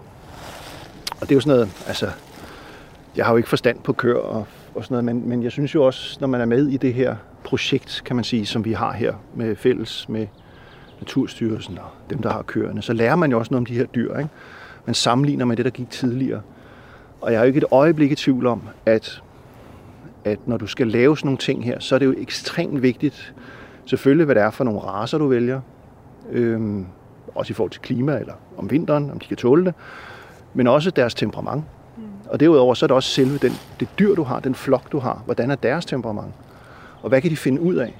Øhm, fordi vi havde de her skotsk højland før. Selvom de blev massivt fodret om vinteren, så kunne de faktisk finde ud af nogle ting sådan af per instinkt. Så de gik jo herind. Og selvom de blev fodret, så åd de jo af, af grene, og de stod og, og maste med hornene i dem. Og, og de var meget mere inde i skoven og rundt i terrænet, end de her Galloway, vi har fået nu. De er stadigvæk ikke, kan man sige, blevet nysgerrige nok på, øh, på skoven, ikke? Øh, men har et fantastisk temperament i forhold til publikum. Det havde de der skotsk højland også. Altså, de var jo fuldstændig ligeglade med mennesker, ikke? Øh, og de flyttede sig heller ikke. Hvis de stod midt på skovvejen, så måtte du bare gå en stor bue udenom, ikke? Men, men det... Øh, så det der med, hvad det er for nogle dyr, vi har med at gøre, øh, hvad det er for nogle køer, hvad det er for nogle bestande, også individerne. Der er også pludselig et individ, der kan få en uhensigtsmæssig adfærd af en eller anden grund, og så må man jo pille det af, ikke? Det synes jeg er ret spændende, mm. øh, faktisk, ikke? Så, så, så man lærer jo også noget. Ja, det gør man da helt sikkert. Når man er med i sådan noget her, det synes jeg, det er jo dejligt, ikke? Øh, og så er det jo også det andet, man lærer, det er jo, det er jo at se de forandringer, der, der sker faktisk også på meget kort tid. Øh, altså, som, som jeg fortalte tidligere, så over på den anden side af vejen, hvor der før var en selvstændig fold med sommerkvier. Øh, der går alle køerne jo nu. Der kunne man jo se, at, at ja, bare på det første år, så forsvandt førnen stort, stort set. Det der tykke tæppe af græs, af dødt græs, det forsvandt. Det fik de spist op øh, den første vinter. Øh, næste vinter fjernede de endnu mere. Og så så vi jo faktisk, at, øh, at om sommeren, om foråret, så kom der jo lige pludselig en hel masse øh, blomster, vilde blomster op, som vi ikke havde set før. Øh, ganske almindelige arter, men, men, men pludselig var den, hov, de er her jo, ikke? Altså blåhat havde vi aldrig set på arealerne før. Den stod lige, den stod der. Den var bare lige noget i blomst, øh, for eksempel, ikke? Mm. Øh, så det er jo dejligt. Øh, og, øh, og for publikum, kan man sige, der har man jo, fordi der har været dyr på arealerne jo siden, øh, jeg tror faktisk det er siden to tusind og tre, så er det jo ikke nyt. Folk er jo vant til det. Øhm, og det er, jo, det er jo en kæmpe forskel også i forhold til mange af de andre steder, hvor man vil introducere dyr, ikke? Hvor mange er, er sådan lidt forskrækket over det. Der kan jeg jo så kun sige herfra, at, at budskabet herfra skal være, det skal man ikke være så forskrækket over, fordi, fordi vi har ikke set friluftsliv, der ikke kan fungere. Øhm, og vi har ikke øh, set hverken stigende eller faldende problemer med, kan man sige, det nye græsningsregime med helårsgræsning uden fodring, vel? Og nærmere tværtimod, fordi før gik der mange flere dyr på arealerne, ikke? Øhm, og nu er der meget færre, og de er meget rolige og sådan nogle ting, ikke? Og så er der jo også en stor nysgerrighed, synes jeg også, på fra folk, hvad, hvad det er, der sker med de her køer. Jeg lavede, jeg lavede faktisk et opslag på vores Facebook-væg her i, hen over vinteren, fordi det er også så tydeligt at se, hvad dyrene gør om vinteren, fordi, fordi så er der ikke noget vegetation, så man kan se, hvor de har gnavet i træerne, eller hvor de har brækket grene og stået, stået klødes op af noget, eller hvor der er optramp. Så lavede jeg sådan en, en historiefortælling, hvor jeg var rundt på vores Facebook, og den kom der faktisk rigtig meget respons på fra folk. Så sådan, det var spændende, når det er derfor, de går her, og sådan noget. Gud, det var en god fortælling, nu forstår vi bedre, og sådan noget, ikke? Så, så også det der er jo enormt vigtigt at få med, ikke? Mm. Og der, der er det da klart, at det, det har, er da helt sikker på, at, at Statens Naturstyrelse og skovfoderne og sådan, det har de jo slet ikke tid til. Altså, de har jo ikke tid til den, den fortælling og den dybde, som, som vi måske kan bidrage med, ikke? Øhm, så derfor er de jo også, altså, det siger de jo også, at de er jo glade for, at vi laver den information, ikke? Og holder de ture og sådan noget, ikke? Så, for eksempel, ja. Så formidlingen er vigtig at have med, når det, man det, øh, det er enormt vigtigt, laver altså naturforvaltning. Prøv lige at se, nu kan vi se, det bliver bare ældre og ældre, ikke? Så man længere ja. Man kommer ind. Meget fin gradient, sådan ja, fra jamen, jeg synes, det er helt vildt fedt. Altså, det er jo også, øh, det var sådan, øh, det gerne skulle blive på et tidspunkt. Der kan man sige, der er sådan et, et område her, det er jo lidt udfordret af, af den fredning, der er fra halvtredserne, fordi der er simpelthen tegnet streger på et kort, hvor der skal være lysåbent, og hvor der må være et pilekrat, og hvor der skovgrænsen går. Og det er jo selvfølgelig tænkt ud fra den, altså det, man nu synes var, var dejligt dengang. Øhm, og der kunne det jo være rart, hvis man, hvis man øh, kunne kigge lidt nærmere på det, fordi der er jo ingen tvivl om, og det er jo også alle anbefalingerne går jo på, øh, på at lave, øh, at skovbryn skal have lov til at blive brede og være overgangszoner. Det er faktisk i de områder, vi finder, finder øh, flere spændende arter, ikke? Så... så øh, Altså, vi har ikke, som forening har vi ikke det store problem, når, når man ser, at, at noget, noget, noget af skroven, den er ligesom ved at vokse ud i overdrevet med, med opvækst af hassel eller elletræer eller noget i den stil. Og der er et af de her gamle stendiger.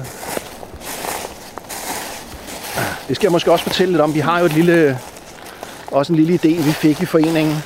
Øhm, det der har jo været dyrket. Altså... formentlig hundredvis af år derude.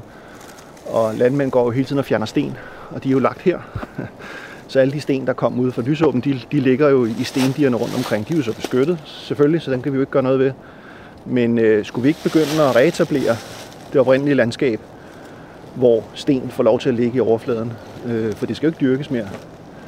Så vi har faktisk øh, sammen med Naturstyrelsen i gang sat et projekt. Øh, det er endnu uafklaret i Fredningsnævnet, om vi må.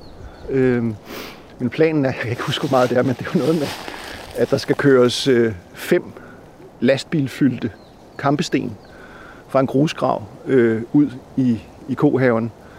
Og så skal der skrives en, øh, en lille gummiged ind, eller hvad det hedder, som så kan placere dem, kan man sige, på en relativt naturlig måde, sådan halvt nedgravet eller i lidt småbunker forskellige størrelser, ikke? Så får vi, så får vi genskabt, kan man sige, også det levested, som er, kan man sige, øh, øh, for eksempel for insekter og larver, øh, mosser og sådan nogle ting, hvad der er under sten og mellem sten også, ikke? Øh, det håber vi på øh, kan komme i gang det her forår, øh, men den bliver behandlet lige nu i Fredningsnævnet, øh, for det krævede, krævedes, krævedes det, at det, at det er sket, ikke? Ja. Øh, hmm.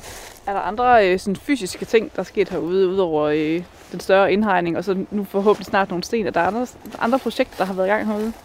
Altså, der, man kan sige, øh, der er nogle flere projekter i gang øh, øh, i forhold til skoven. Øh, der er et, øh, og fordi også skoven er en del af, selvom vi hedder Hellebæk Kohaves venner, så interesserer vi os også for, for skoven omkring, ikke? Hele Natur to tusind-området. Men Naturstyrelsen har øh, fået nogle midler øh, på et øh, projekt, der hedder øh, Life Open Woods, hvor man skal arbejde med, kan man sige, med at skabe øh, øh, mere biodiversitet i skove. Og der er den her skov udpeget til VEDA-projektområderne. Og så skal der laves nogle øh, rydninger, der skal laves nogle lysninger, øh, der skal laves noget veteranisering af nogle træer. Øh, det er man ikke kommet så langt med endnu i planerne, men der har vi også øh, aftalt, at vi skal tale sammen, ikke? Øh, om hvad der er smartest og, og muligt inden for de midler, der er til rådighed, ikke? Noget, som jeg, noget, som jeg selv har tænkt på kunne være smart, det var, det er ikke lige her, hvor vi står, men, men rundt omkring i skoven kan man faktisk godt finde nogle relativt store gamle egetræer og bøgetræer, som desværre er omkranset af, af, af rødgran eller sitka, ikke? Og der kunne det være fint at få fjernet det omkring, så de blev lysstillet, for eksempel, ikke? Øhm, og vi skal også lige være, altså jeg synes også, nogle træer kunne man godt veteranisere, mens andre er der altså ikke nogen grund til. Øh, det er fint, de bare henfalder selv, ikke? Men altså prøv lige at se her, øh, også ned igennem der, ikke? Det er jo, altså det er jo fedt skovbilleder, ikke? Ja. Med de her store gamle egetræer. Øh, vi skal lige over hernede. Prøv lige at se nogle væltede ja. bøgetræer. Jamen, man står her med. Ja. Det bliver der bare mere af. Det er også det, er også det der er det spændende. Altså, altså lige de her år, der, der kommer der det her med urørt skov og forhåbentlig også naturnationalparker. Altså, og, og vi forestiller os uh, alle mulige problemer, og det bliver, intet er, bliver som det var. Men, men altså forestil jer om, om femogtyve år eller om halvtreds år, vores børn og børnebørn, altså de kommer jo til at, altså, de kommer til at gå rundt i en skov, der ser sådan her ud. For eksempel. Og det vil være helt normalt. De vil ikke tænke over det. Og der vil måske gå en ko rundt øh, herinde, og det vil de heller ikke tænke over, for det er bare en del af, af det, der er. Altså vi, vi, tænker jo, vi tænker jo hele tiden ud fra det, vi er i, eller det, vi er vokset op i, ikke? Øhm, men det her, det er jo simpelthen så fedt. Mm.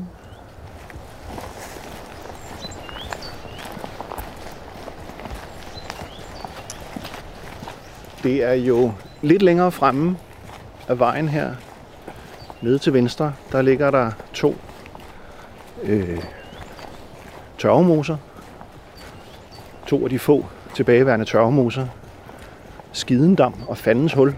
Meget øh, smukke navne. Flotte navne, ja. Måske en indikation af, at man ikke rigtig kunne bruge det til noget i gamle dage. Øh, I Fandens Hul, der er jo Danmarks eneste lokalitet for dværgvandnymfe. Øh, den findes kun der, og kun der, i hele Danmark. Den findes så i Sverige og Østeuropa, ikke? Og ikke ualmindeligt der. Men, øh, men det er simpelthen et lille, et lille hul i, i tørvemosen. Et lille vandhul på tre gange to meter nærmest, hvor de hænger ud endnu. Øh, og de, altså, de er jo helt fantastiske. De er jo bitte, bitte små og, og tynde som, som siv øh, af vandnymfer. Øh, og så er der lavet et gravet nyt hul til dem her for et par år siden. Og det er nok ved at være klar til, at de kan rykke derover, hvis det andet vokser til, ikke? Eller det gør det jo. Men det kan man sige, hvad sådan en art, der hænger ud det sted, og afhængig af, at vi kommer rendende hver femogtyvende år og holder tørven fri, eller fjerner tørv, så der er åbent vand til dem. Det er jo det er lidt op ad bakke, ikke? Mm, yeah. Men selvfølgelig er det godt, det sker. Øh, og øh, sådan har det jo aldrig været de steder, de lever naturligt. Der må der have været nogle andre ting, der har sørget for det. Nogle store dyr, der gik ud i vandet. Elge, for eksempel. Øh, og masede det op. Eller hele tiden tilstrækkeligt mange øh, tørremoser med, med frie vandflader, ikke? Længere hen, der ligger Skidendam. Der indtil tyve seksten var der mose, perlemorsommerfugl, som desværre er forsvundet. Øh, og det er jo også et, et tegn på, at, at ligesom den her fragmentering og større og større afstand mellem egnede lokaliteter for sådan nogle arter, det er et kæmpe problem. Og de kan jo ikke ligesom sprede sig igen, fordi der er ikke, der er ikke andre steder. Så den er væk herfra, den er jo så væk. Formentlig til evig tid, ikke? Men det er det projekt, I kunne finde på at kaste jer over og, og se, om man kunne få den tilbage ved at forbedre dens øh, levevilkår? Altså, jeg tror ikke, det er nok bare at, at forbedre øh, Skidendam derovre. Jeg tror simpelthen, at man så skulle begynde at lave genudsætning af mosperle mod sommerfuglen, ikke? Mm. Og det er da ikke umuligt, men, Og det er jo også sket andre steder i Danmark, men så skal man, skal man nok lige tænke sig om, ikke? Øhm, men men øh, hvor man skal tage dyrene fra. Nu har vi jo ikke den store tradition for at gå og genudsætte truede arter i Danmark. Øhm, men altså, jeg synes at det, det kunne da være interessant at finde ud af, om det er en mulighed, ikke? Mm. Men klart, at, at, at hvis ikke vi har en forklaring på, hvorfor de forsvandt deroverfra, og kan gøre noget ved det, så, så er det jo op ad bakke at gå og genudsætte dem, ikke? Fordi så forsvinder de jo igen. Så man skal jo ligesom sikre, at der er nok levesteder af tilstrækkelig høj kvalitet, ikke? Vil I over forbi fuglekiggerne? Ja, du vil næsten heller lige. Jamen, så drejer vi over til højre her. Der er, øh, jeg set nogle dramer. Ja. Det, er faktisk. Det er mig, der er Lærke Sofie Glerup. Og lige nu er du på reportage i Vildspor på Radio fire. Jeg kigger meget intensivt derovre. Der var noget der. Okay. Er det ikke, kunne det ikke være en, øh, en havørn? Det skal være. Nå, det er en havørn. Ja. Der flyver en havørn derom. Den der. Åh oh, ja.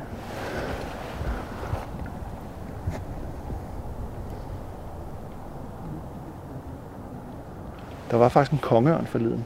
Nå. Der var jeg ikke her, desværre. Pokkers. Ja, pokkers. Jeg var her dagen før. Uh. Mm.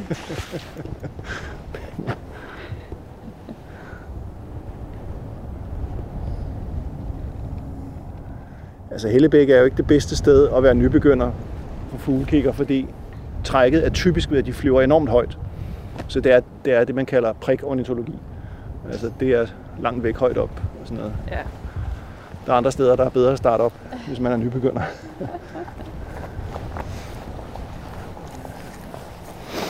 Ja. Men så er I tilbage. Det var Kohaven. En lille rundtur. Ja. Fik I havørnen? Ja, vi så den. Ja. Ved du, har der været nogle traner endnu? I formiddag så har der været hundrede stykker. Okay. Ja. Men ikke ja. Her over middag. Nej. Nej. Men de kommer. De skal, ja, ja. De skal komme. Der var jo en del i går. Eller siden også en år. Ja, ja. Og de kom også sent ind over Ulsgaard. Fik jeg ja. Nogen klokken atten. Ja, ja. Så, så Så jeg ender nok med at blive hængende lidt og skal vente på traner. Ja. Det er jo ærgerligt, at vi har lukket dig herude i. Ja, ikke? Ja. Væk fra hjemmekontoret. Ja, ja, præcis. Ja. Så. Men jeg ved ikke, om vi sådan lidt skal slutte af med at tale lidt om, om fremtiden for Kohaven. Ja, øhm, ja. Tænker jeg både som naturelsker og som formand for foreningen, så ja. Har du sikkert nogle, øh, nogle visioner, eller nogle drømme eller nogle ønsker uh-huh. for, for ja. Området. Hvad, ja. Hvad, hvilken retning går det i? Nå, altså man kan sige, det, det er jo et, altså, det, det er jo et stort sammenhængende naturområde, som efter alt at dømme, eller bliver urørt skov. Altså det, det er jo prioriteret af forskerne, og, og, og det er egentlig meldt ud, at, at man planlægger, at det skal lægges urørt. Så det vil sige, at vi får jo et kæmpestort, tusind hektar stort vildt naturområde i Nordsjælland, ikke? Så det bliver jo spændende. Og så kan man sige, at inden for det, der skal vi jo bare have så meget natur for pengene som muligt, ikke? Øhm, øhm, det vil sige, kan vi få noget mere naturlig hydrologi? Øhm, der ligger jo faktisk drænrør ned under overdrevet her, ikke? Der dræner det. Øhm, kunne man få gjort noget ved det? Uden at man måske skal grave det hele igennem. Øhm, men, men i hvert fald få noget mere vand ind, i, ind på overdrevet, ikke? Øh, så kan man sige, så så kunne det være fint at få, øh, få kigget på de her tætte nåleskovsområder i, i den sydlige del af Tejstrup hegn, fordi de vokser på nogle sandede arealer øh, og meget kuperede. Kunne man få dem sat fri for nål og, og få sat noget græsning på, udvide folden derned til? Tror jeg, det kunne blive rigtig spændende over tid. Måske ikke i min levetid, men senere. Og dog, naturen reagerer jo rigtig hurtigt, når, når vi giver den plads og lov. Øh, Det er, måske, det er måske det, og så, øh, ja, man kan sige, vi er jo bare en lille bit forening og, og frivillige, som har alle mulige andre ting i gang, i vores privatliv og vores arbejdsliv. Øh, men, men altså endnu flere ture, endnu flere lokale, som har lyst til at være med øh, i det her. Også at bare opleve det, ikke? Altså, det kunne da være fantastisk. Mm. Det er i hvert fald skønt at høre om øh, nogle ildsjæle, der, øh, der virkelig sætter pris på det område, de, de bor i nærheden af. Absolut, ja. Mm. Jamen, så vil jeg øh, sige tusind tak, Thor, fordi du ville øh, tage os med rundt i bare en, en lille del af området. Vi nåede i virkeligheden ikke... Øh, nej, vi nåede faktisk ikke særlig meget. meget. men, øh, men det var rigtig spændende at høre om, øh, om jeres øh, arbejde og om, om området i det hele taget. Så tak, fordi du ville give os en lille rundtur. Jamen selv tak, og tusind tak, fordi I kom. Ja. Det kan da være, det er godt, det ikke var Emil, der var med. Så var det nok blevet mere fuglereportage, end det var blevet tur. Vi bare ikke kommet hjem, jo. Så vi stod der, jo. Vi kan ikke blive her. Så er vi tilbage i studiet, hvor øh, vi følger op på det her med, hvorfor det er svært for mennesker at give plads. Og det er i hvert fald ikke svært for os at tage plads. Så noget af det, der er... har været slagsmål om med de nye vildere naturområder, naturnationalparker, det er, at der er planer om at sætte nogle store dyr ud igen. Og der er situationen jo den, at vi har udryddet stort set alle verdens farlige dyr. Øh, både de store planteædere, elefanter og næsehorn og bison og urokser, men også, også de store farlige rovdyr. Øh, og man skal virkelig rejse til nogle bestemte steder i Afrika, hvis man stadigvæk vil se de her store farlige dyr. Det, det koster en bondegård, fordi der er ikke så mange steder, man kan rejse hen på safari i dag. Så hvad i alverden er det så for en impuls, når nu det lykkes for os at slippe af med alle de her farlige dyr, så vi har en nem og dejlig verden, hvor man kan gå på svampetur uden at blive nakket af en løve. Hvad er det så, hvad er det så som får os til at ønske dyrene tilbage igen? Ja, sådan på det helt abstrakte plan, så... Øh tror jeg, at det hænger sammen med, at vi efterhånden har erkendt, øh, at der er noget, der hedder klimaforandringer, og at mennesket egentlig har efterhånden øh, fået et ret stort og øh, uudsletteligt øh, foderaftryk øh, på vores klode. Altså det, som forskere ynde, ynder at kalde den antropocene epoke. Altså det her med, at mennesket på en måde er kommet til stede alle steder. Mm. Øhm, og, og det betyder, at der på en måde efterhånden ikke er nogen intentioner eller noget uden for os selv. Øh, og, øhm, og, og, og jeg tror, at, at, at den der, øh, også som vi har set her under, under i coronatiden, som den bliver kaldt, øh, den her... Øh, både søgen efter et frirum, men også en søgen efter at egentlig at møde nogle andre øh, intentioner og projekter øh, ud over os selv, som mm. er det, jeg vil sådan fra et antropologisk perspektiv kalde natur. Altså at der egentlig er nogle væsener derude, som har gang i noget, som vi øh, som ikke er påvirket af os.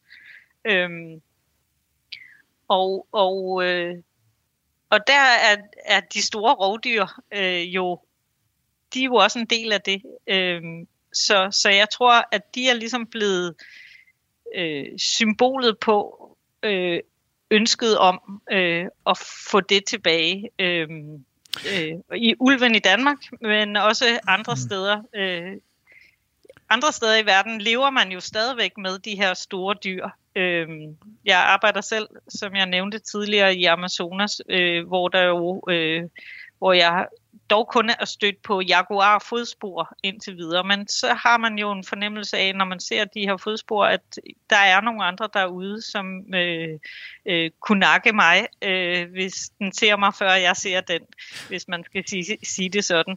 Øhm, og, og det er jo, øh, det får ligesom genskaleret ens egen øh, øh, handlekraft og, og sat en lidt til en side, så man ikke er så centralt placeret i verden, som man ellers er i den her idé om det antropocene, at man er egentlig øh, øh, kun et livsprojekt blandt mange andre, øh, der findes derude. Og, og den, som siger disse ord, jaguar-overleveren, det er jo Stine Krøijer, øh, lektor i antropologi ved Københavns Universitet, som jeg har i studiet i dag.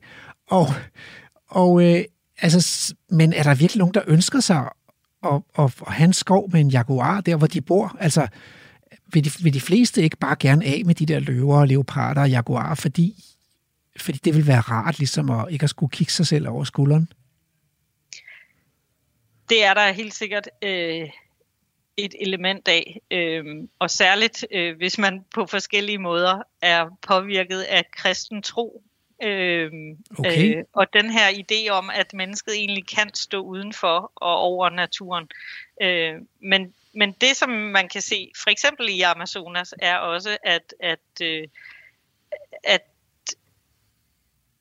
animisme, altså troen på, at der er øh, andre øh, livsverdener derude, øh, hvis perspektiv man kan tage og komme til at forstå, egentlig også øh, giver en på en anden måde en abstrakt øh, fornemmelse af, at øh, både at man er forbundet med naturen, men også at man øh, ja, har relationer til den, og i visse tilfælde også selvfølgelig kan, kan kontrollere den, hvis man er dygtig.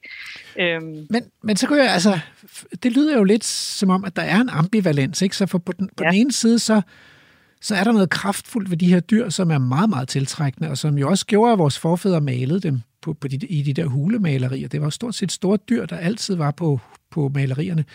Og så på den anden side, så er der også det der kontrolbehov, som gør, at vi jo stort set på alle kontinenterne har tømt, tømt landjorden for vildtlevende store dyr, og så har erstattet dem med tamdyr. Og, og, og sådan jo ret ekstremt øh, eksemplificeret med, med ulven og hunden, øh, hvor vi har skaffet os af med, hu- med ulven, og så har vi så gjort os til bedste venner med den tamme ulv, som så, så er hunden. Den der dobbelthed i vores natur, øh, er det i virkeligheden den, vi skal prøve at komme overens med, når vi snakker om at give plads til vild natur igen, eller?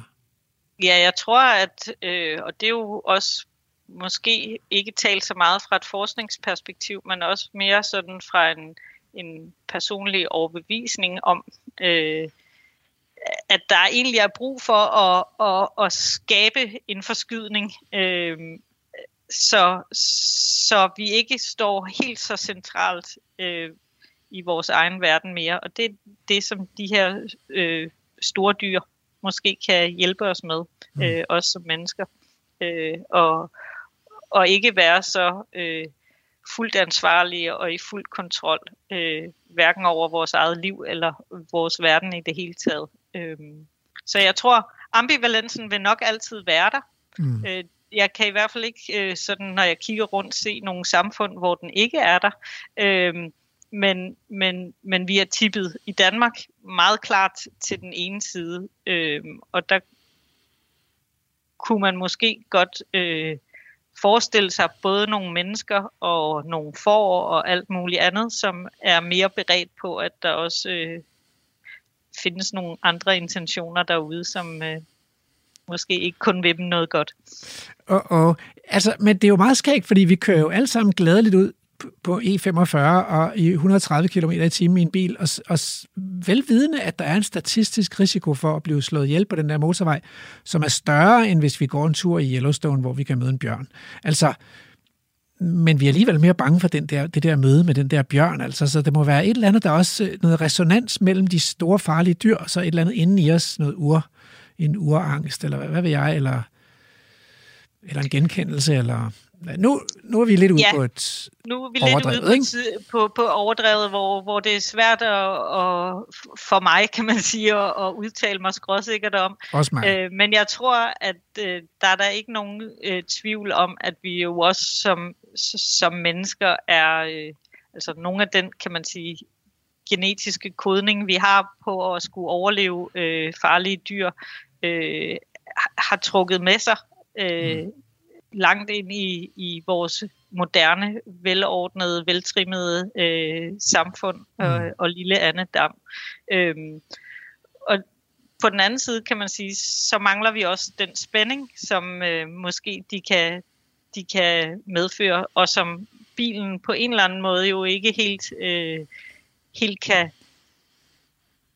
kan gøre godt for. Men altså, der er jo masser af dilemmaer i det her. Der er også et dilemmaet mellem at sige, jamen, hvorfor kan vi ikke øh, tåle at se et stort dyr, der dør, øh, når vi ved, at der er masser af slagtesvin, der bliver slagtet hver dag øh, inde på fabrikkerne. Og det er jo sådan mere øh, måske har med at gøre, jamen, at man kan ikke bruge det her what about it argument til så meget, øh, at det er den sådan umiddelbare øh, erfaring og empati, som er på spil i noget af det her. Altså det, at man kan aflæse øh, dyrets følelser. Længere er vi jo heller ikke fjernet fra vores sammenliv med dyrene. Nej, det er klart, men der er alligevel noget, øh, en, en, på en eller anden måde en diskrepans mellem den der empati og medfølelse, og så, og så den der, det der behov for at aflive dyrene, fordi det behov føler vi jo ikke over for mennesker, det, som, vi, som vi også har empati og medfølelse. Vi går ikke rundt og afliver hinanden, fordi vi er syge, eller fordi vi ligger for døden, eller sådan noget. Tværtimod så er der et strengt etisk påbud om at holde mennesker i live, så længe som det overhovedet er muligt. Der skal virkelig meget til. Ja, men det er der måske også. Der er jo i hvert fald også nogle tendenser, som mener, at, at det ikke, men det ikke vil være er den helt, mest hensigtsmæssige måde at, at behandle terminal syge for eksempel øh, på, men det er en lang, det er en meget anden diskussion end, end den vi har gang i her. Jo, men måske øh, men, måske har den hænger ja. den sammen, ikke, fordi det fordi at der er et eller andet med at lade naturen gå sin gang.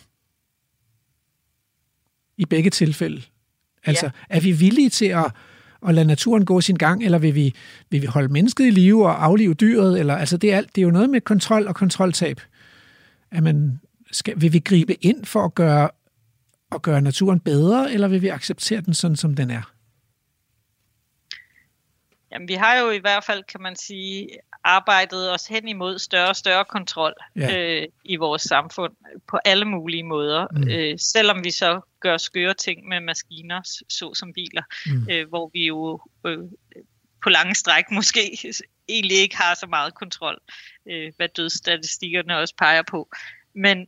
men Men jeg fornemmer jo, når jeg kigger på blandt andet biologer, men selvfølgelig også mange andre, at vi egentlig øh, øh, arbejder hen imod, at vi har behov for et kontroltab, øh, eller et rum, hvor kontroltabet er muligt. Mm. Øh, og det er måske det, som naturnationalparkerne kan være med til at give os en lille snert af, i hvert fald. Øh.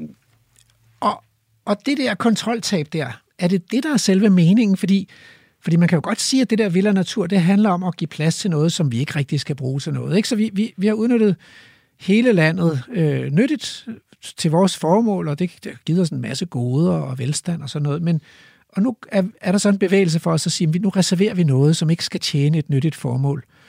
Men er der alligevel, så i hvert fald om ikke andet en, en værdi knyttet til det, og er det er det, det der kontroltab, at vi kan komme et sted, hvor hvor det ikke er os, der er i centrum, eller hvor det er os, der styrer begivenhedernes gang. Er det simpelthen, er det måske selve det, vi har brug for? Eller er ja, der noget, tror også noget jeg, jeg, jeg tror, det er meget det. At ja. få, trænet, øh, få trænet, man kan sige, klassisk forstand har, har naturen, som man bevæger sig ud i og har kigget på øh, som noget smukt. øh, jo også på en eller anden måde, iscenesat noget af det samme, altså at der er øh, at der er et rum uden for samfundet, som man kan bevæge sig ud i, øh, og som så kan blive sådan lidt et frirum, øh, mm. og så kan man vende tilbage til samfundet. Mm. Øh, her, der forestiller vi os, eller jeg forestiller mig jo i virkeligheden et, altså et nyt relationelt rum, hvor det ikke er sådan, at man bliver en distanceret Øh, nødvendigvis en distanceret betragter, men hvor man kan opleve øh, det her form, den her form for, for kontroltab, og måske træne en anden form for lydhørhed og en anden måde at være menneske på. Øh, mm. Og det er jo set, altså, og det er jo set, kan man sige, fra et antropologisk perspektiv, som er interesseret i, hvad er det, der sker med mennesket, mm. når der måske kommer øh, noget vildere natur derude. Øh, Men det... Og ikke så meget øh, ud fra selvfølgelig en anerkendelse af, at, at, øh, at der så er en masse andre øh, projekter og gode grunde til at gøre det her. Ja. Men jeg tror også, der er en god grund til at gøre det øh, for menneskets skyld. Og det er jo ret vigtigt, hvis det skal have demokratisk, øh, hvis der skal vindes demokratisk flertal for det. Og så, så her til allersidst kunne jeg godt tænke mig at spørge dig. Miljøminister Lea Wermelin hun befinder sig lige midt i slag, slagmarken, ikke? Og, og i krydsild fra forskere på den ene side, der skal siger biodiversitetskrise og E U, og så på den anden side en masse brugere, og, øh, som modsætter sig en vildere natur. Hvis du skulle give hende et godt råd, hvordan skal, hvordan skal vi så komme videre med, med det her projekt Vildere Natur i, i bundelandet Danmark? Jeg tror, at der vil være brug for at øh, slette meget af den måde, som man har gjort øh, borgerinddragelse på øh, i Danmark, og tænke, altså egentlig borgerinddragelse øh, på, på en helt ny måde. Øh, øh, det vil både sige at udvide, hvad, hvem der egentlig er borgere, som skal høres. Altså det er også alle de andre mm. ikke-mennesker, som vi skal tage højde for. Øh, og så øh, lytte lidt mindre. Øh, så jeg vil anbefale hende at lytte lidt mindre til de etablerede brugere og borgergrupper, og lidt mere til nogle af dem, som egentlig ikke har en stemme. Mm. Og så vil jeg måske også øh, sige, at, at vi er meget bange for konflikter i vores samfund. Vi er meget bange for uenighed. Øh, vi vil gerne være ens og lige. Øh, men måske skal vi, i antropologien ser vi tit, jamen, at, at konflikt er egentlig godt. Og det er i hvert fald et tegn på, at noget er under forandring. Så Lea Wermelin skal være lidt mindre bange for konflikterne. Det bliver det sidste ord. Øh, og hun får en godt spændende fremtid i møde. Tusind tak for at gøre os klogere på øh, menneske og natur, Stine Krøijer. Selv tak. Tak fordi jeg måtte være med.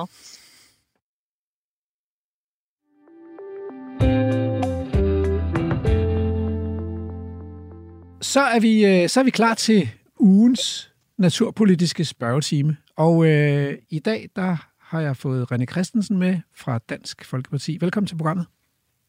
Tak for det. Og øh, jamen, vi skal jo igennem de klassiske spørgsmål. Så det første lyder... Vi, vi er sådan et rigt vestligt samfund øh, med høj velstand og sundhed for borgerne og sådan noget. Men, og så kommer det snedige spørgsmål, hvor, hvor, meget vil vi så, hvor meget plads kan vi så undvære til den der vilde natur? Altså til steder, hvor naturen har forrang for landbrug og skovbrug og byudvikling og den slags, som fylder det meste i Danmark i dag. Jamen, jeg tror sådan set, man skal stille spørgsmålet på en anden måde, og så sige, når vi er sådan et rigt samfund, hvor stor en forpligtelse har vi så i forhold til klima, i forhold til at producere fødevarer, i forhold til at være en del af, af resten af verden.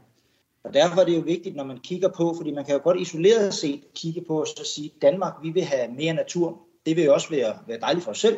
Men er det det, der gavner klima og miljø bedst på den lange bane?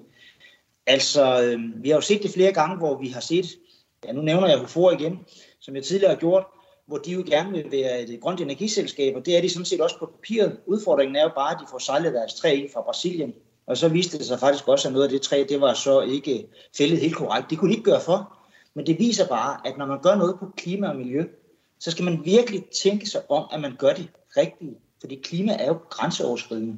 Og så er jeg enig i, at vi mangler mere vild natur i Danmark, men vi skal bare passe på, at vi ikke sådan øh, tror, vi gør noget godt for verden, og så sidder vi egentlig og er meget egoistiske og gør noget godt for os selv.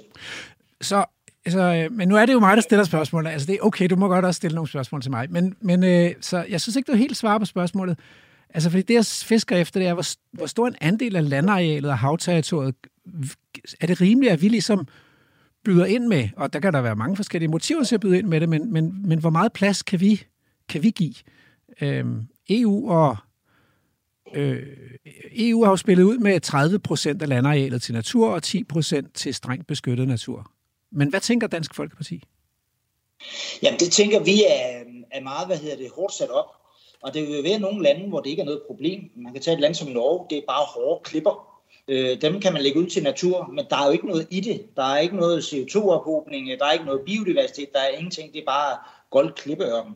Så lever de op til reglerne. Og det er derfor, man skal passe på med at gøre politik til sådan noget sort og hvidt. Hvis man siger fyrre procent, så er man god, og hvis man siger tyve procent, så er man dårlig. Jeg tror, vi skal kigge på, hvordan kan vi gøre nu, eksempelvis vores lavbundsjord. Der, der, der mener vi jo helt klart, at vi har større værdi ved at lægge dem ud til natur. Øh, men vi vil jo også gerne så kigge på, kunne vi så bruge de lavbundsjord til noget andet? Er det der, hvor vores solceller så skal stå, så vi stadig kan bruge de frugtbare øh, lerjord, øh, hvor vi øh, kan dyrke sukkerroer og alle mulige andre gode øh, højværdiprodukter. så bruge dem til at lave fødevarer på, men... og så lave grøn energi nogle andre steder. Så jeg mener helt klart, at vi fra dansk side, fordi vi er et geografisk jo, lille land, der skal vi vurdere meget nøje på, at de landområder, som har den højeste kapitaliseringsgrad, det skal vi fortsætte med at gøre. Og de landområder, vi har, som har den laveste kapitaliseringsgrad, der mener helt klart, at vi skal vurdere, om de skal udlægges til natur, eller på anden måde kombinere eventuelt natur og energi.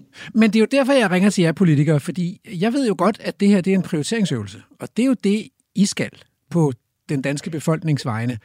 Og danskerne vil jo også gerne have noget natur, som de kan komme ud og få oplevelser i. Jeg tror ikke, der bliver nok ikke mange skovture ud til de her solcellemarker, som bliver stillet op, fordi det er ikke der, man har lyst til at tage familien med på skovtur. Så, så en gang til, altså Dansk Folkeparti, du er ikke kommet ind med, men egentlig med noget endnu. Øh, skal der være noget vild natur i Danmark til danskerne? Ja, helt klart. Danskerne skal så bare være opmærksom på, at vild natur, der går man ikke tur, for der kan man ikke færdes, fordi der er hverken stier eller noget. Danskerne har en fornemmelse af, når man går en tur i en bøgeskov, det er, så er man ude i skoven, ude i naturen. Det er et øh, produktionsområde, man går i, ligesom en kornmark, når man går i sådan en bøgeskov, hvor de står lige rækker, og der er ikke rigtig noget bundet. Vild natur, det er der, hvor træerne falder ned, det gror op, det bliver til krat, øh, og det er der, vi får den der fantastiske biodiversitet. Det er der, vi får havørnen til at yngle, fordi der ikke kommer mennesker derude, fordi der er stille og roligt. Ja, vi skal absolut have sådan nogle områder. Men det, du så spørger om, det er jo, skal det være tyve procent, tredive procent eller fyrre procent. Ja, eller fem procent. Altså, ja, fem procent er også okay. Det er jo dig, der er politikeren. Men det, men det mener jeg ikke. Altså, jeg mener helt klart, at vi skal have nogle arealer udlagt til det. Men jeg vil meget hellere kortlægge og så sige, hvor giver det mest mening at gøre det? Så vent den om og så sige, når vi har kortlagt, giver det så ti procent, femten procent eller tyve procent? Jeg tror så ikke på, at det giver fyrre procent, bare for at være helt ærlig. Jeg tror også, det vil koste for meget i, hvad hedder det, eller det vil det. Det vil koste, simpelthen koste for meget i forbindelse med arbejdspladser og andet. Og vi er jo et skattefinansieret samfund i Danmark. Vi skal huske, vi har jo ikke så mange ressourcer i Danmark, øh, men vi har dog vores jord. Den kan vi bruge. Vi har ikke ret mange andre ressourcer. Så jeg, jeg, vil også, jeg vil også sige, hvis du hvis det var fyrre procent, så vil du nok øh, overgå de andre politikere, i hvert fald dem, jeg har talt med indtil videre. Så. Men, men altså, øh, hvis nu vi skal sikre noget plads, så uanset, du, du, du kommer ikke med en endelig procent, vi skal først kortlægge, men hvis vi skal sikre den plads, har I så som lovgivere hvad kan man sige, gjort jeres arbejde ordentligt, eller mangler vi faktisk en, en lovgivning, der sikrer den her natur? Fordi i dag er det jo sådan, at selv i Natur to tusind-områder, der må man stadigvæk fælde træerne og køre dem på savværket og sådan noget. Så vil I gøre noget for at sikre en lovgivning, der, der så de steder, vi lægger ud til vild natur, kan sikre, at de bliver beskyttet som vild natur? Ja, man, man skal bare være helt enig med sig selv om, hvorfor det er, man vil have den vilde natur. Ja, det er klart. Om det, øh, om det er for biodiversitetens skyld, om det er for miljøets skyld, eller det er klimaets skyld. Og ja. Man kan sige, at hvis man, hvis man bruger tre dage, men det er jo der, altså politik er jo ikke altid så nemt, fordi hvis vi nu siger, at vi vil faktisk i Danmark gøre meget for at lagre C O to, det kan man faktisk ved at lave træbyggeri. Hvis vi laver flere huse, hvor vi putter mere træ ind i, så træer, når de gror, så optager de rigtig meget C O to. Hvis man så i stedet for at brænde det af i brændeovnen, det er jo i dag C O to-neutralt, fordi så brænder man det igen, putter det ind i huset og lader det være det, så har man jo ophobet C O to der. Så... Så derfor så, det, det, vores største udfordring, synes jeg, i forhold til, når vi taler vild natur, det er biodiversitet. Der skal man holde klima lidt ude. Mm. Vi har i Danmark øh, en udfordring i forhold til, at rigtig mange dyrearter, måske ikke dem, som vi sådan går og glædes over i hverdagen, men dem, som får hele det biologiske hjul til køren, dem er vi nede på. Altså, vi mangler flere levesteder til, vi kan have biller og, og andre larver og andre til at leve. Og det skal være urørt natur. Og faktisk også en natur, der ikke er særlig spændende for os mennesker at gå tur i. Og ja, dem skal vi have spadt ud, men vi skal passe på med, at vi siger, at vi har et rigtig godt område i Nordjylland, der kan vi lægge rigtig meget ud, så ligger vi ud der. Nej, for vi skal have det i hele landet. Vi skal også have det på Lolland-Falster, vi skal have det i Nordjylland, vi skal have det på Fyn, vi skal have det på Sjælland. Og derfor bliver vi nødt til at gøre det her på en klogere måde. Og så har vi faktisk nogle kort, vi godt kan kigge på. Det er ikke så mange år siden, at landmændene fik tilskud til at braklægge. Og landmænd er jo kloge folk. Og hvad var det for nogle jorder, de så braklagde dengang? Det var jo dem, der var de ringeste jorder, altså dem, der havde det dårligste dækningsbidrag. Yeah. Så vi har jo sådan set et kort, som godt skitserer, hvor er det den jord, der ikke er så god at kapitalisere, den ligger henne. Yeah. Og det var ret store arealer, dengang der var braklagt.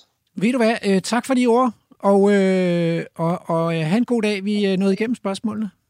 Jamen øh, tak fordi jeg måtte være med, yeah. Og en spændende dagsorden. Tak. Hej. Du lytter til Radio fire. Det har været et spændende program i dag. Jeg synes virkelig, der er meget at reflektere over, så jeg har gjort mig lidt forskellige tanker her til, til slut. Øhm, du har bare... Hvad? Den her gang har du ikke særlig meget tid. Nå, altså hvad, altså, hvad vil det sige? Et minut eller sådan Et, et minut. Oh, oh. Programmet er slut. Det ville være nemmere at finde plads til vild natur, hvis der ikke var nogen mennesker, men det ville jo også være sørgeligt og kedeligt. Så der er nok ikke nogen vej udenom, at vi skal komme til at tale med hinanden om det, og træffe de her svære politiske beslutninger. Tak i dag til biolog Thor Hjarsen, som har vist os rundt i Hellebæk Kohave, og tak til antropolog Stine Krøijer, som har vist os rundt i menneskesindet. Og tak også til Vildspors producer Andrew Davidson og Emma Holtet for at holde sporet varmt. Haiku, haiku. Mountainbikerstønd pløjer gennem skovbunden, kontakt mod jord. Programmet er produceret af Folkeuniversitetet og Aarhus Universitetsforlag for Radio fire.